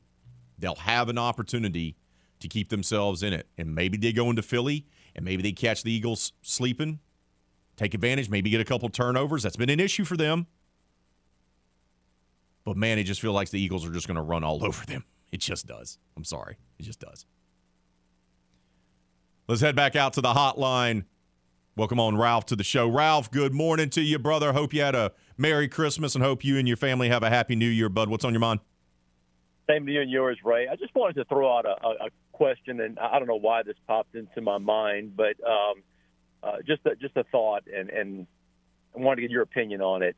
Okay, so Kayshon Boutte announced about a month ago that he was coming back for uh, you know to, to play. Um, he had the opportunity then to declare for the draft, whatever. Okay, um, Jayden Daniels announces a week ago that he's coming back. I felt this is just my opinion that Boutte in with Daniels as quarterback seemed to be loafing a lot out there. He didn't think he was going to get the ball. A lot of times it would come, and he wasn't even expecting it because he thought he was going to break down and run. Um, and and I'm thinking, you know, he's watching Nussmeier just fling it all over the place in that second half and saying, "Hey, I can come back and play in this offense one more year and increase my draft stock." Yep. But now, you know, and I, I, it's just something to think about. You know, I don't think the timing, you know, is. I, well, I, think, I find it curious, you know, and and um, you know, I just wanted to get your uh, your opinion on that as well. But um, I will say this: look, I I hope the best for the young man. Uh, I know he's got a, a, a family to support now. Um, I, I hope he does well at the combine and, and in the interviews. But uh, some of that game tape from last year it wasn't, you know, wasn't the best, and, and he'll have to kind of overcome that. But um, wish him the best of luck and, and go Tigers and you know, let's uh, at least uh, end the season on a high note with uh, that Citrus Bowl win. So, have a good one, Ray. Enjoy the new year, and we'll talk to you later. Appreciate you, brother. Uh, look, I'll touch on that. We've got a couple minutes here. I- have said it before. Daniels and Boutte were never on the same page. And look, I- this is not a knock on Jayden. Jayden is what he is. Jayden does not have a high ceiling as a quarterback. He can do some things. He can make some plays with his legs. But if you're Kayshon Boutte, are you excited about eight yard slant passes to Malik Nabers all game long? Because that's what Jayden is. Jayden can take a few shots down the field, but he's not a big arm quarterback. It's just not. That's not his game. Downfield passing, not his game. He doesn't sit in the pocket long enough to go through his progressions to let his burners, like someone who has 4 3 speed in Kayshon, to get down the field to throw a 60 yard pass. That's not his game. Now, Nussma, Nussbus, woo. And I, I, there's something to that. I've had other discussions as well. Darren brings it up on Twitter as well. Wonder if Jayden Daniels' decision to return had something to do with it. I think that's a legitimate question. It's not that Jayden Daniels does not provide leadership. It's not that Jayden Daniels did not do a good job for LSU this season. He was the starting quarterback for a team that won the West Division and played for a conference championship, and they'll have the opportunity to win 10 games with the win on Monday in the Cheez-It Citrus Bowl. But Jayden's limited. And Jayden's game does not necessarily mesh with what Kayshon Boutte brings to the table.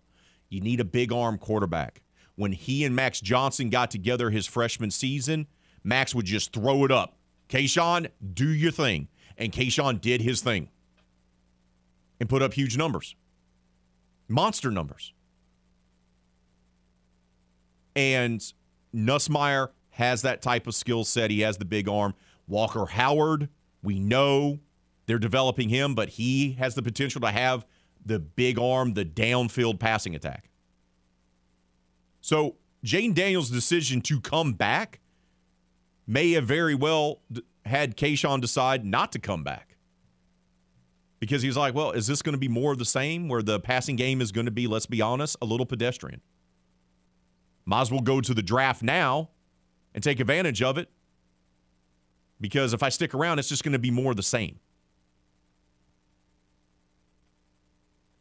Keep those votes coming on our poll question of the day. Keep those comments coming as well, and we'll share them throughout today's show. Got some good ones, and we'll do that later on here on RP3 and Company. We got to take a time out. We'll close out hour number two, talk a little McNeese. That's next, right here on the game. Southwest Louisiana Sports Station in your home for the LSU Tigers and the World Series champion, Houston Astros. Yeah, so we gave the guys from I guess after the game against Houston, was that Wednesday, uh, Wednesday evening uh, till Monday off.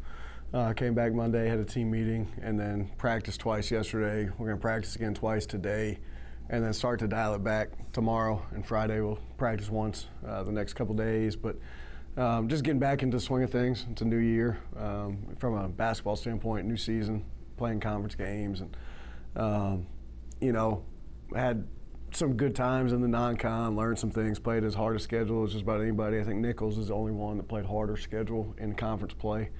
Um, but like some of the growth that we've seen, got to continue to grow and um, our group continue to come together and learn each other, uh, which we should be able to over the next. I mean, a lot of guys are going to play a lot of minutes, um, so should be able to get some real continuity going into this stretch. Uh, Lamar have some confidence playing them earlier in the year.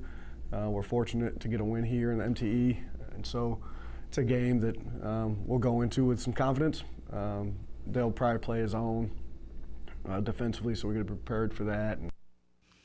John Aiken, McNeese men's basketball coach, talking to the media about the Cowboys opening up conference play in the Southland Conference this Saturday. They're going to be traveling, making the short trip to rival Lamar over in Beaumont to open up SLC play. The Cowboys are 3 and 10 on the season. They have struggled. Now they played a tough schedule that includes facing the likes of Baylor and Tennessee and Iowa State and Houston, all those ranked opponents by the way. But they've also lost to Western Carolina and Lindenwood and teams that you'd have to look up to figure out where they're at. One of their wins, though, is against Lamar at the McNeese MTE tournament that they held there at the Legacy Center in late November, right before Thanksgiving. They beat Lamar 66 to 57.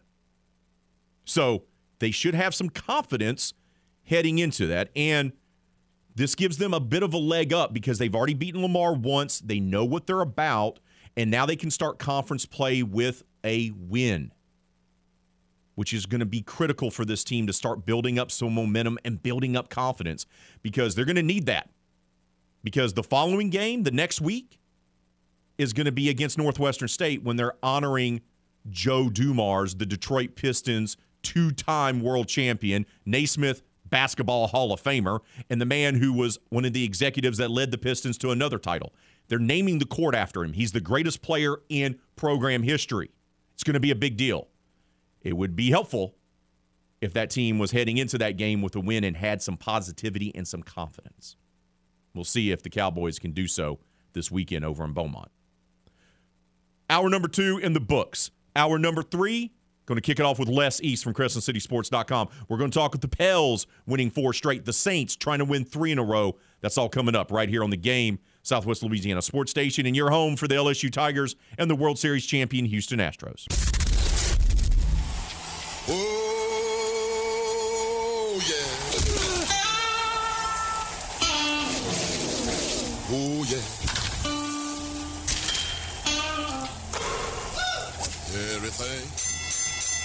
Everything, everything gonna be all right this morning. Live from the Delta Media Studios in Upper Lafayette, here is the producer extraordinaire, Hannah Five Names, and your big, bald, beautiful host, Raymond Parks III, better known as RP3.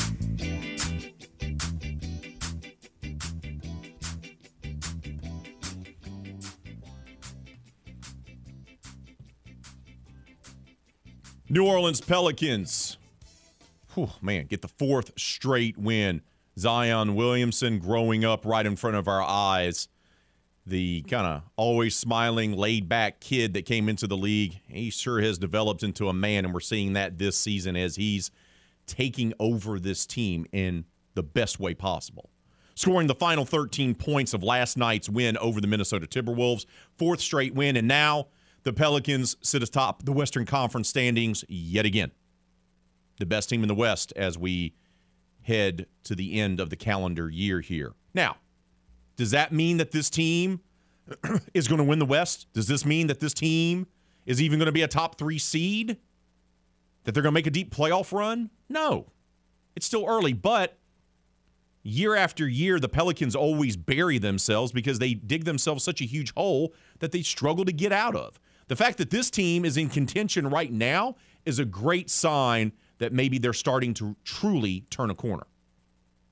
To talk more about the New Orleans Pelicans, as well as help us preview Saints Eagles, is a man who covers both franchises for CrescentCitySports.com. Les East joins us now. Les, good morning to you, brother. Hope you had a Merry Christmas and Happy New Year to you and your family. Well, thanks, Raymond. Uh, Happy New Year to you and yours as well. Uh, It's been a good holiday season so far. Hopefully, it continues.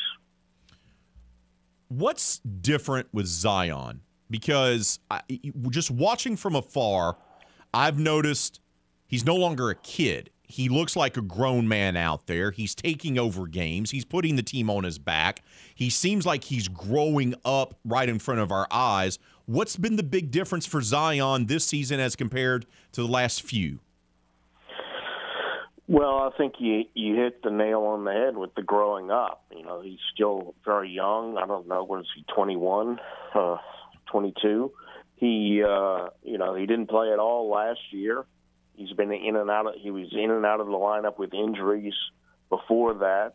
Um, you know, the season two years ago was disrupted because of COVID, and uh, now things are normal. And he's been able to stay healthy for the most part, and he's been able to stay in the lineup. And he's surrounded by a good team, and he has a good coach. And it's all come together at one time, uh, right when he's uh, emerging as a young player who's uh, figuring things out. And uh, right now, he's uh, as good a player as there is in the NBA. He takes over the game last night, scores the final 13 points, puts the team totally on his back. You know, we haven't seen that a lot from him. We're starting to see more of it from him, and that's part of his maturity. But why is he so difficult to stop late in games lately? Well, it's his. Uh, it's a rare skill set and uh, his determination. I mean, he's he's like a freight train uh, coming down the lane. He can put the ball on the floor. He can dribble. He can change direction. And uh, when he makes up his mind to get to the basket, there's nobody in the NBA who can stop him. There's not a single human being. And two and three guys can stop him, and then he's a willing passer, and he'll give it up to uh, Trey Murphy the third for a three or somebody else for an open jumper if you overcommit to him. And I thought the Timberwolves played great last night. They um, for most of the game, they were collapsing the lane and keeping him from getting to the basket freely. He got there sometimes, but he had a difficult time uh, because there was so much traffic trying to get to the basket. But then in the fourth quarter, when the game was on the line, he just decided that he was going to uh, get to the basket, and nobody was stopping him, and and they couldn't. He even hit a three pointer, which might have been the biggest basket of the game because they were down five, and that uh, kind of turned things around. And then he just kept getting getting to the basket, and uh, there wasn't anything Minnesota could do about it. Zion is taking his game to another level, but so is Trey Murphy the third, uh, their second year player. Not only is he developing into a consistent three point shooter, but also he's been able to play some pretty good defense. How key has that been for the Pelicans' success this year, the development of Trey? Yeah, I think that's been one of the big factors. He has uh, I think every aspect of his game has gotten better. He came into the league as uh, known as a three point shooter, and that was probably his biggest strength as a rookie. But he's doing everything well, and uh, he's putting the ball on the floor. He's he's not settling for threes. He's able to get to the basket effectively and finish, as well as play defense. And he's he's a long uh, guard, and so he's able to uh, guard uh, big players, and he's uh, he can do a little bit of everything, and he's the perfect complement for Williamson because teams have to collapse on Zion, uh, try and contain him in the paint, and uh, if they just let Murphy spot up for threes, he's going to make them pay. The guy, though, that brings it all together is the veteran player they traded for last year at the deadline, and that was C.J. McCollum He's so unselfish, Les. He knows how to get Zion the ball in space, right? He understands how to do that. He, he's developed a great rapport and chemistry with with Trey as well, which I think has helped his development.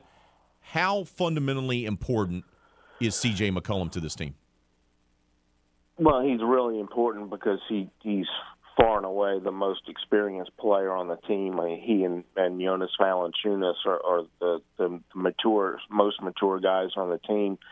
And, uh, you know, he's been mostly uh, a two guard during his career in Portland, and kind of you know Damian Lillard. Damian Lillard has kind of run the show, and he's kind of been the the second guy. But now that he's come here, he's become more of a lead guard. He continues to play the the two guard at times, but he's he's the leader, and he has a, a real knack for knowing uh, when to get other people involved and when to take over himself, which is, you know, something that he didn't uh, have to do all the time in Portland, but obviously he did it sometimes. And I think he's, uh, because of his experience and maturity, it, it was an easy transition for him becoming more of a, uh, a lead guard than he was in Portland and uh, the way he goes back and forth between the one and the two, depending on who's in the backcourt with him, uh, is seamless, and he's just he's vital to their success. We're talking with Les East of CrescentCitySports.com. He joins us here on RP3 and Company. Are you surprised how well this team is playing without its best defensive player in Herb Jones missing significant time and a great scorer and all star in BI missing majority of the season? Yeah, it's really impressive. You know, the the game Monday night against Indiana was something to behold because they were missing five rotation players, including um, two starters or three starters, I guess. And uh, you know, the top two scorers were out with Williamson and Ingram, and Herb was out, and uh, and they were missing two of their top backups, and yet they went out and they held a pretty good team to 93 points. I mean, that's a group that really hasn't had much time together. In addition to missing five key players, that there wasn't a lot of continuity there, and the way that they communicated and rotated and played on defense to win by 20 points uh, was pretty amazing. And it's gotten to the point where, like last night, they got Murphy and uh, Daniels and Williamson back, and so it, it's almost like you look at the the roster and you say, "Oh, they're only missing Ingram and Jones." You know, that's that's two starters. That's your number two scorer and your top defensive player, and it's kind of like, well, that, that's not a big deal. They can overcome those two guys, and uh, it's easy to forget just how much they're missing because they're playing so well with whoever happens to be available on a good night. And that's a tribute to not only the players, but Willie Green and his staff. They'll wrap up the calendar year with two marquee matchups. The first one will be tomorrow night at home there in the Smoothie King Center as they take on the Philadelphia 76ers, who are contender out of the Eastern Conference. And then Saturday, quick turnaround, have to tra- uh, travel up to Memphis to take on Ja Morant and the Grizzlies, who are obviously one of the contending teams in the West. They have two opportunities here to beat two really good teams. What's your confidence level that they can do that? Well, and then they also go to Philadelphia on Monday, so it's three games in four days against elite teams. So th- this will tell us a lot. I, you know, I think the Memphis game is going to be especially interesting because they were just humiliated the last time they played them. They they beat the the Grizzlies here earlier in the season, but when they went to Memphis a few weeks ago, uh, they they just got beat really badly. So I think they'll be especially focused for that game. The game tomorrow night here is already sold out. I think that'll be a playoff atmosphere. You know, I, I think they both of those games and, and the one in Philly on Monday as well will be very competitive, and they'll probably go down in the end. But those are two teams that have been successful that have made deep playoff runs and uh, so I think that those will be uh, good gauges of where they're at. I think they they can win. Uh, I think they'll have a chance to win each of them. How many they actually win, we'll see. But uh, I would expect them to have a good chance to split the two uh, over the weekend, and then uh, it, will, it will be a good game Monday night in Philadelphia as well. Les, let's transition over to the Saints. They win back-to-back games for the first time this season but things are going to get a little bit more difficult when they have to travel to a team that's always been a thorn in their side, the Philadelphia Eagles, this coming weekend. The Eagles are coming off a tough loss to Dallas, which means they're going to be kind of angry, and they still have plenty to play for as well, regardless of what happens with Jalen Hurts starting or not starting at quarterback. How big of a challenge is this weekend's game against the Eagles? Well, it's going to be tough for them to win that game, and I think the the thing that hurt them the most was that the Eagles let that game in Dallas get away last Sunday. If they'd won, they would have already clinched the top seed, and they could really uh, take it easy with with players who are marginal health wise for playing, and then they, they wouldn't be as focused as they will be on Sunday because they want to wrap up that number one seed and get it over with before next week. So I, you know, I think whoever's available for the Eagles, and they have some several key players on the injury list. Whoever's available, they're going to be really focused and, and doing everything they can to to get that number one seed wrapped up. So that that didn't help the Saints, and uh, you know, it, I don't think Hurts is going to play. We'll find out more later in the week, but he didn't practice yesterday, and uh, I think they're probably going to have to take it easy with him. And Gardner Minshew played well last week, but they lost their their uh, Pro Bowl right tackle.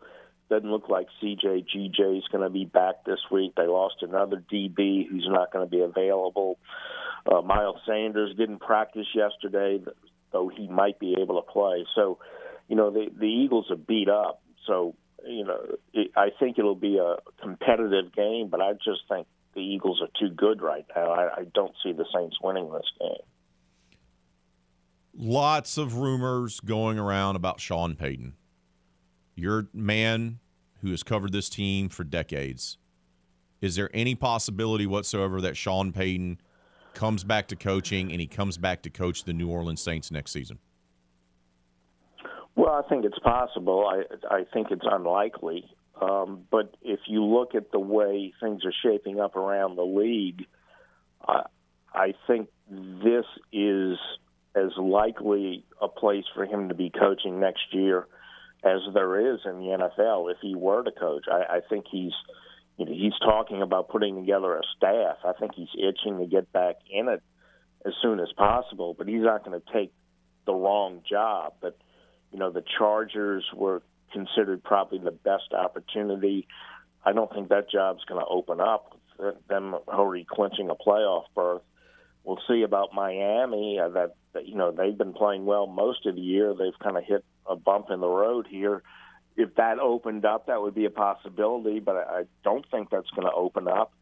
Uh, Chicago, I don't. He's from there. I don't know if that's where he would want to go, though you know, Dallas is a wild card. They've had a good season, but if they go one and done in the playoffs, Jerry Jones might make a move there. So I would keep an eye on Dallas as as the other possibility. But uh, I, I don't rule out him coming back and coming back as soon as this year. But I, I think it's more likely that he sits out another year and then Dennis Allen gets a second fe- season. I think that's the most likely scenario. Les, Appreciate your time as always, brother. Enjoy your weekend. Enjoy the new year. Be safe out there, and we'll talk to you next week, bud. Thanks, Raymond. Hey, New Year's Eve is going to be this weekend, right? The New Year's Day. But you know what's going to be coming up right after that? Mardi Gras. It's going to be here sooner than later. And let me tell you, you can get Mardi Gras started the right way with a real fun run. Our friends over at Trail, they're going to be presenting the Lundi Gras Barathon on Monday, February 20th. It's four miles through Freetown, just south of the parade route. You can wear a costume, enjoy free drinks throughout the course served at the adult hydration station. A party bus, of course, is going to be there, following closely behind the runners, so you can jump aboard at any time and have a great time. All, you know what? You can run it all, or some, or none. You can just be there for the party if you want to. The audience will vote for the winner of the costume contest. So bring your loudest, craziest friends. It's the Lundi Gras Barathon coming up in February. Free drinks, food, and prizes galore. Register now at latrail.org. That's latrail.org. We got to take a timeout. When we return here on RP3 and Company, we'll update the poll question of the day, get to some of your comments as well. That's all coming up next right here on the game. Southwest Louisiana Sports Station, and your home for the LSU Tigers and the World Series champion Houston Astros. RP3 is known for being a well tempered and thoughtful sports journalist. The incompetence, the absolute abundance of arrogance from Rob Manfred makes me want to punch him in his throat. Okay, well, we all have our bad days. I'm not kidding. If he was right here in the studio, I would walk up to him and throw him a punch. Well, let's all hope he took his meds today. Back to hopefully a calm and collected RP3 on the game. 1037 Lafayette and 1041 Lake Charles, Southwest Louisiana's sports station.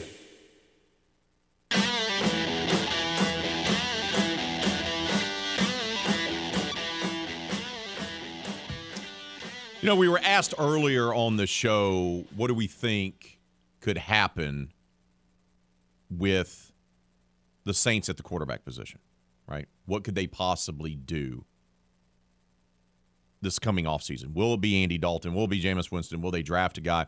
You know, and, and a guy that I've always thought would would be a good fit would be Derek Carr. And I think maybe Josh McDaniels has broken Derek Carr a little bit. But I also want to point this out. We get so focused when it comes to the NFL, well, quarterback, quarterback, right? But it's a team effort. The Raiders have not been very good consistently for what, the better part of 20 years? And it's always easy stat to pull out win loss record. Well, you know, this quarterback's, you know, win loss record is this. Okay. It's a stat. It's not exactly the go to stat for yours truly. But I want to point out something about Derek Carr. Is he a great quarterback? No. Is he probably a mid level quarterback?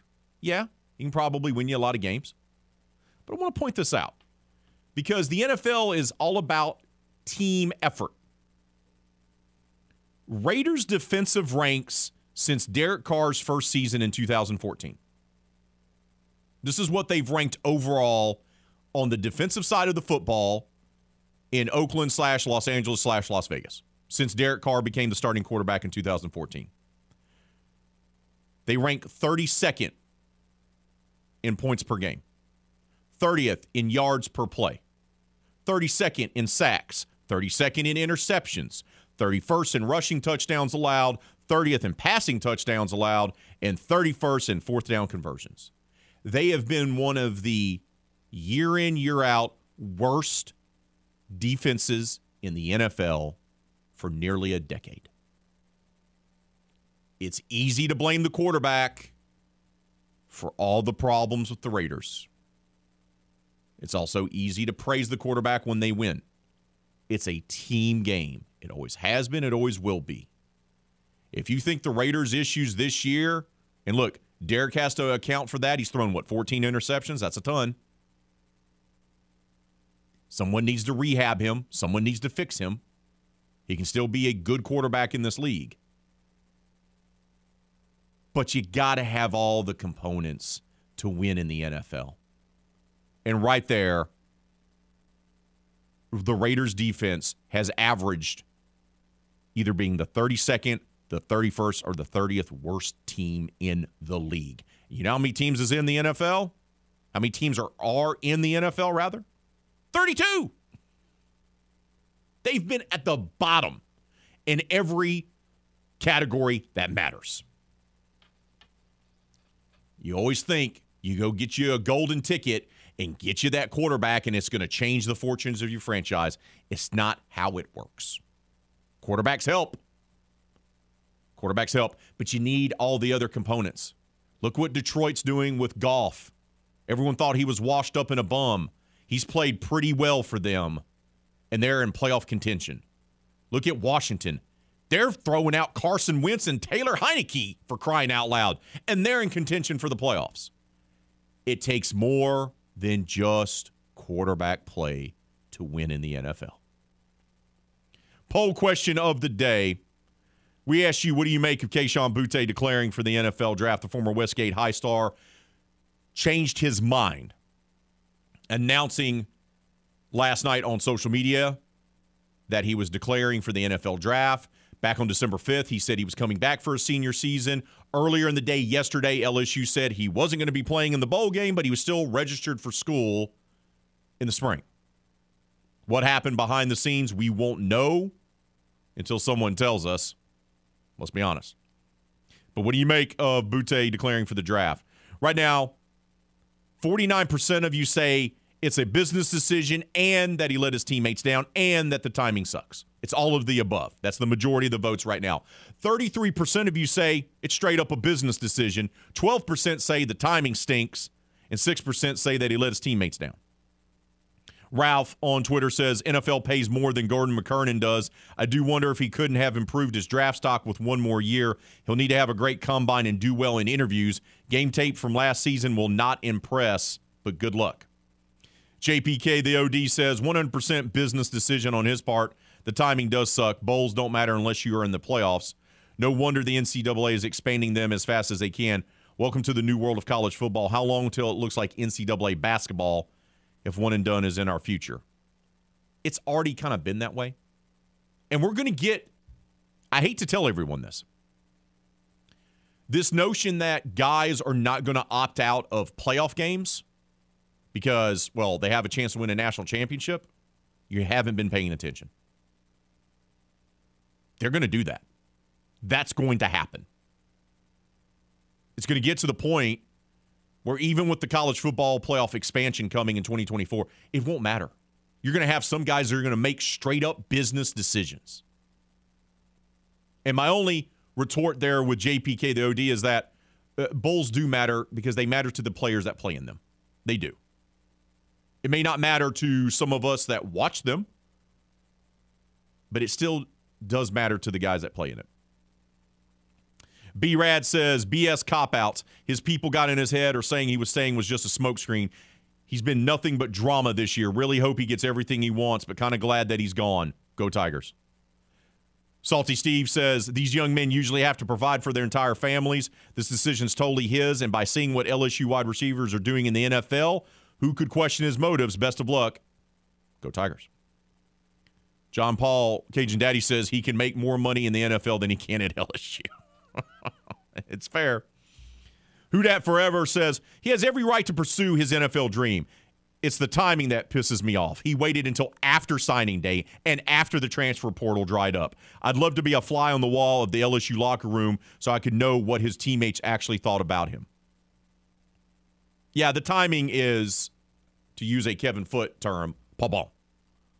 Right? Eh, you much rather would have had him make that decision earlier. That way they could maybe addressed it in the transfer portal or go get them another wide receiver or something like that. And and, and it's kind of a, a, shot to the teammates a little bit. Once again, look, Kayshon has a child now. He became a father in September. It makes sense. He's got to make a business decision for himself and his family. He has additional responsibilities. That can be true making a business decision can be true. It can also be true that the timing sucks and he kind of is letting his team down, right? And his teammates. Maybe not the coach, support staff, the fans, but his brothers that he played with this season. I know I'm old fashioned, but that's how it feels to me. We got to take a timeout.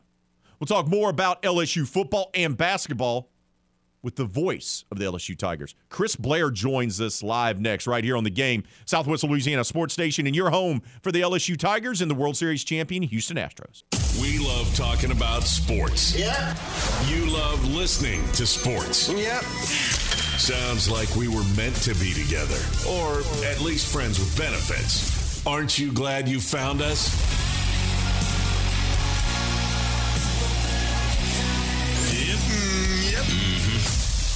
Back to more of the game. 1037 Lafayette and 1041 Lake Charles, Southwest Louisiana's sports station.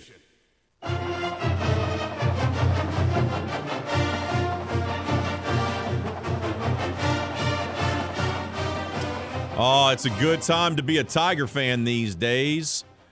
Football teams gearing up to try to win its 10th game of the year in the Cheez-It Citrus Bowl on Monday. The men's basketball team just took down a top 10 ranked Arkansas team inside an electric PMAC. The women's basketball team's ranked in the top 10. And oh, by the way, the baseball team, which will begin play in oh, a little about a month and a half, they're already preseason number one. To break it all down for us is the voice of the Tigers. Our good friend Chris Blair joins us now. Chris, good morning. Hope you had a Merry Christmas and Happy New Year to you and your family, bud. Same to you, indeed. Uh, had a had a great, quiet, enjoyable Christmas, and here we are. We're going to crank up, as you mentioned, try to finish out the football season, get ten wins, and SEC play is underway. LSU with their biggest opening SEC game upset in program history last night. Pretty good win for Matt McMahon. Let's start there because when I see this team play, and I know the roster maybe doesn't have the blue chip talent as maybe some of mm-hmm. the contemporaries in the conference at Auburn and Alabama and Kentucky and even Arkansas.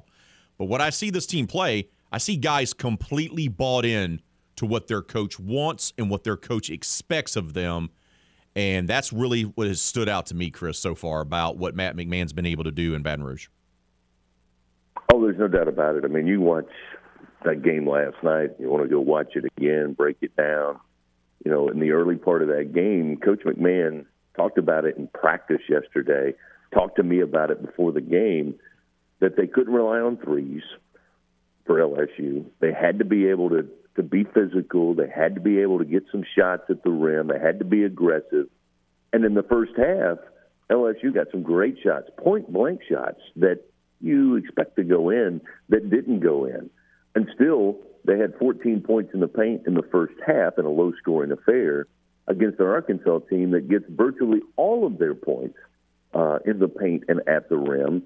And yet they're able to force Arkansas to try 13 threes they average 15 three attempts per game, one of the fewest um, teams that shoot threes in the country, certainly the fewest threes in SEC. And they get them to try 13 in the first half. They don't hit a one. And then before the game's over, they attempt 25 threes, the most they've attempted in a single game all year. LSU was able to impose their will. That's buy in. That's getting guys executing especially on the defensive end. And, you know, they were going to have to play defense. They were going to have to battle on every single possession to have a chance to beat a very talented and athletic Arkansas team. And kudos to Matt McMahon and the guys who went out there and executed. Um, it was a master class on how to beat Arkansas. And I guarantee you, every other team in the SEC is going to take value in the game tape from last night. The other thing that stands out to me about the game last night, Chris, was they played such great defense, but Arkansas did start getting their shots to fall in the second half. They even took the lead, and yet LSU was able to respond and gut out a tough win. That shows me character. That shows me that this team's got plenty of fight in it where they could easily say, okay, well, this game's getting away from us. They didn't. They responded and closed it out. Yeah, I mean, I think that was key. I mean, that's a good point that you make. We asked Matt about it after the game last night.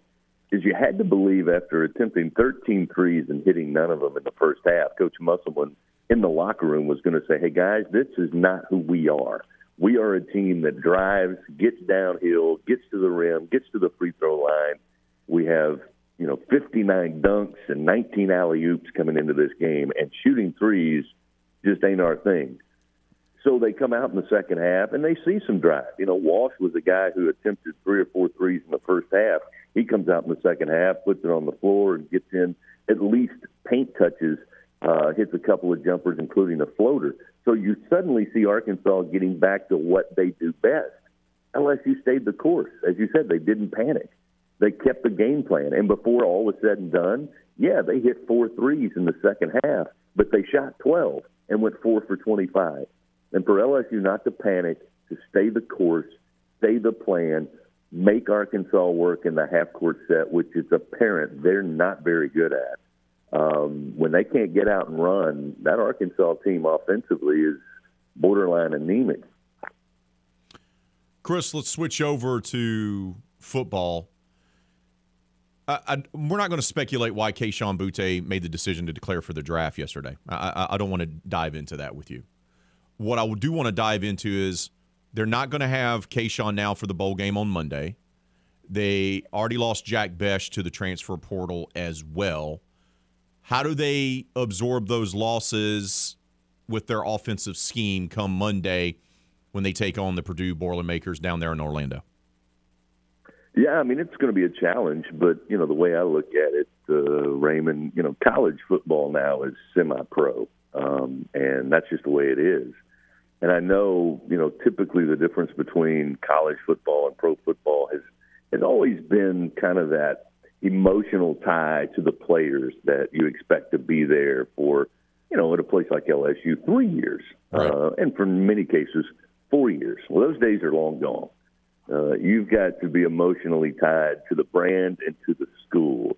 It's got nothing to do with players because players are going to come and go just like they do uh, for the teams that play predominantly on Sunday.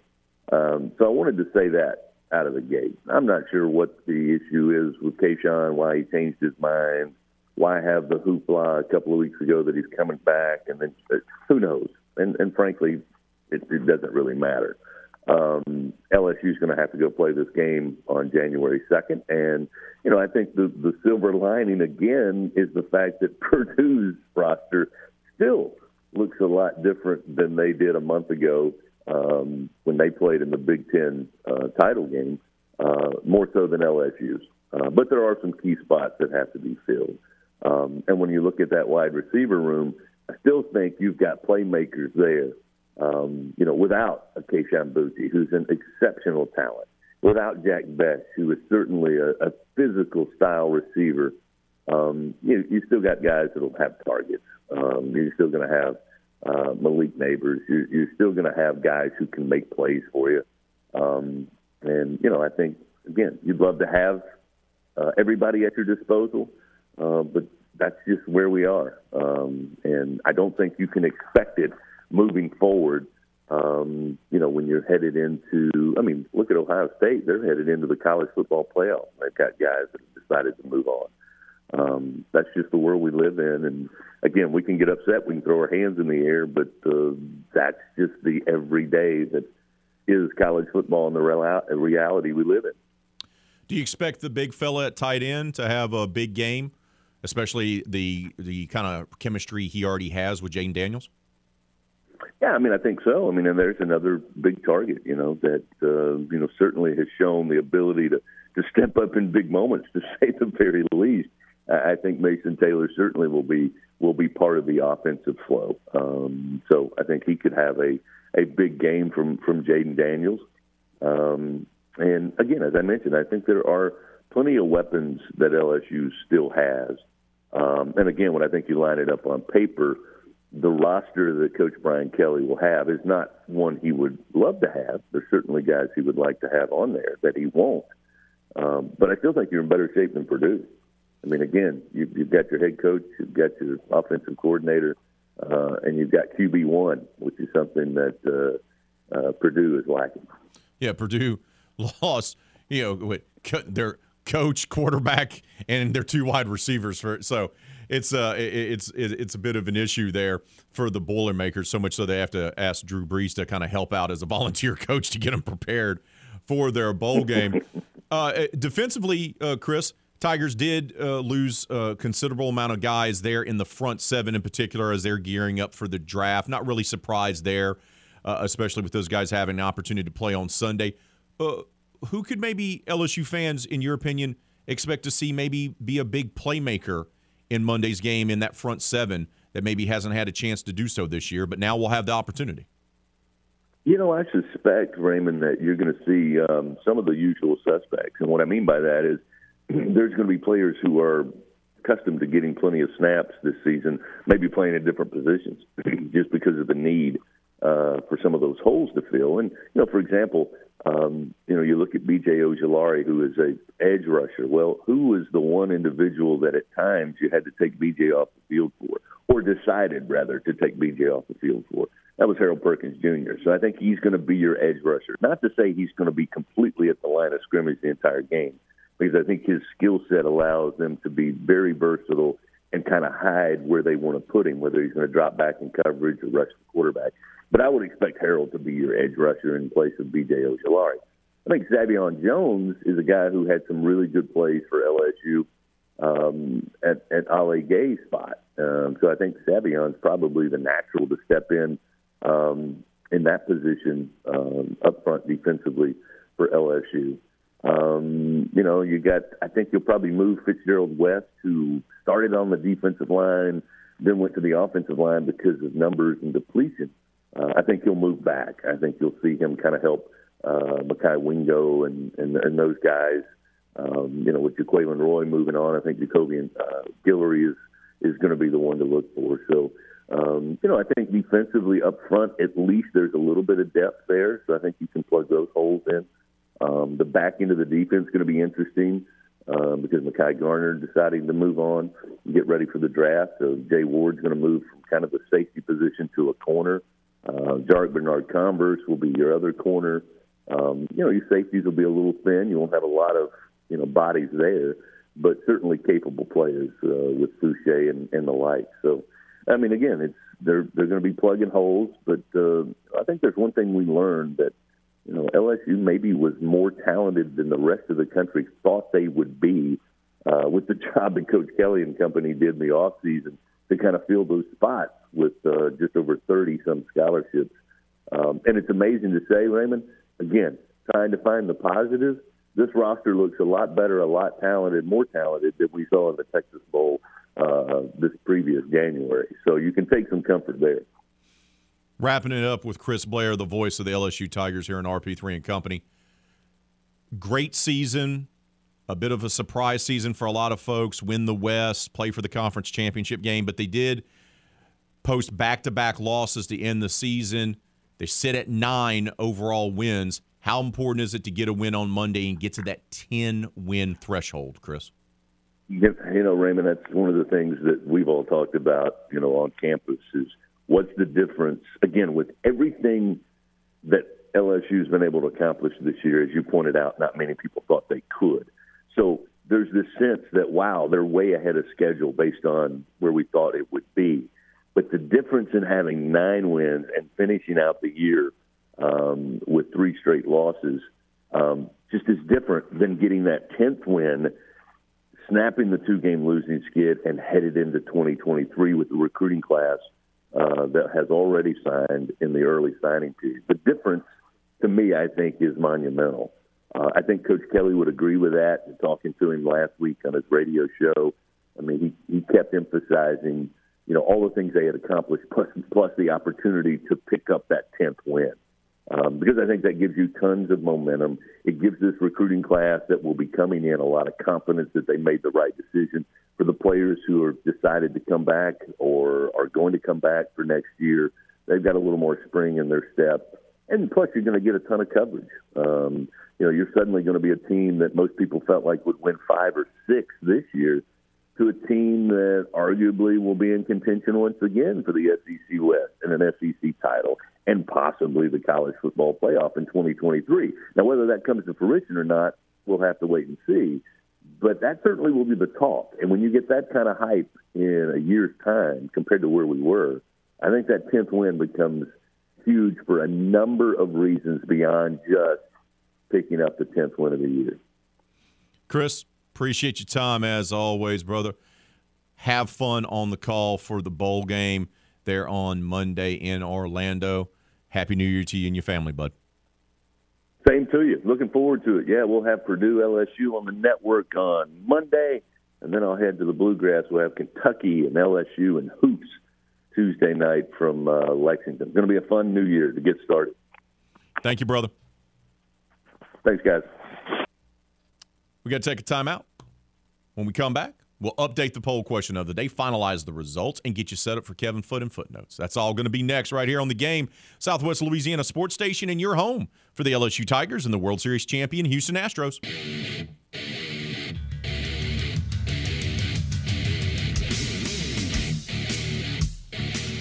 Oh, NBA fans, DraftKings Sportsbook is my go to when betting on the NBA this holiday season.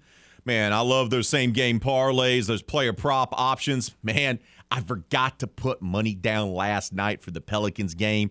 Ooh, I probably should have taken Zion going on the over for the points in the game because my man had a career high 43.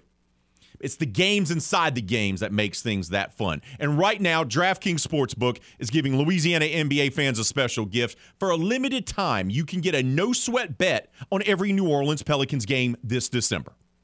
Head to the DraftKings Sportsbook app, opt in under the promos tab, and place an eligible bet of your choice on a New Orleans game. If it doesn't hit, you'll get your money back in a free bet. Download the DraftKings Sportsbook app right now. New customers can sign up with promo code 1037GAME. That's 1037 game and get a no sweat bet on every New Orleans Pelicans game this December. Go to the DraftKings Sportsbook app, opt in today to receive this limited time offer only at DraftKings Sportsbook, an official sports betting partner of the NBA. I want to take a moment to thank our guest, Les East from CrescentCitySports.com. Chris Blair, the voice of the LSU Tigers. We had a poll question of the day. Final results. What do you make of Kayshon Boutte declaring for the NFL draft? 46% of you say all of the, the above. 32% say it's a business decision. 15% say the timing stinks. And 7% of you say let his teammates down. I want to thank all who voted on the poll question of the day, all who left their comments, including Doug. Did Bech leave because Boutte was supposedly coming back and is Bech regretting his decision? What a drama queen. Good riddance. Some will not be upset with Kayshon leaving. Others will. That's going to do it for today's show. We'll do it all again tomorrow, 6 to 9. Close out the week, get you prepared for the holiday weekend. But up next is Kevin Foote and Footnotes right here on the game, Southwest Louisiana Sports Station, and your home for the LSU Tigers and the World Series champion Houston Astros.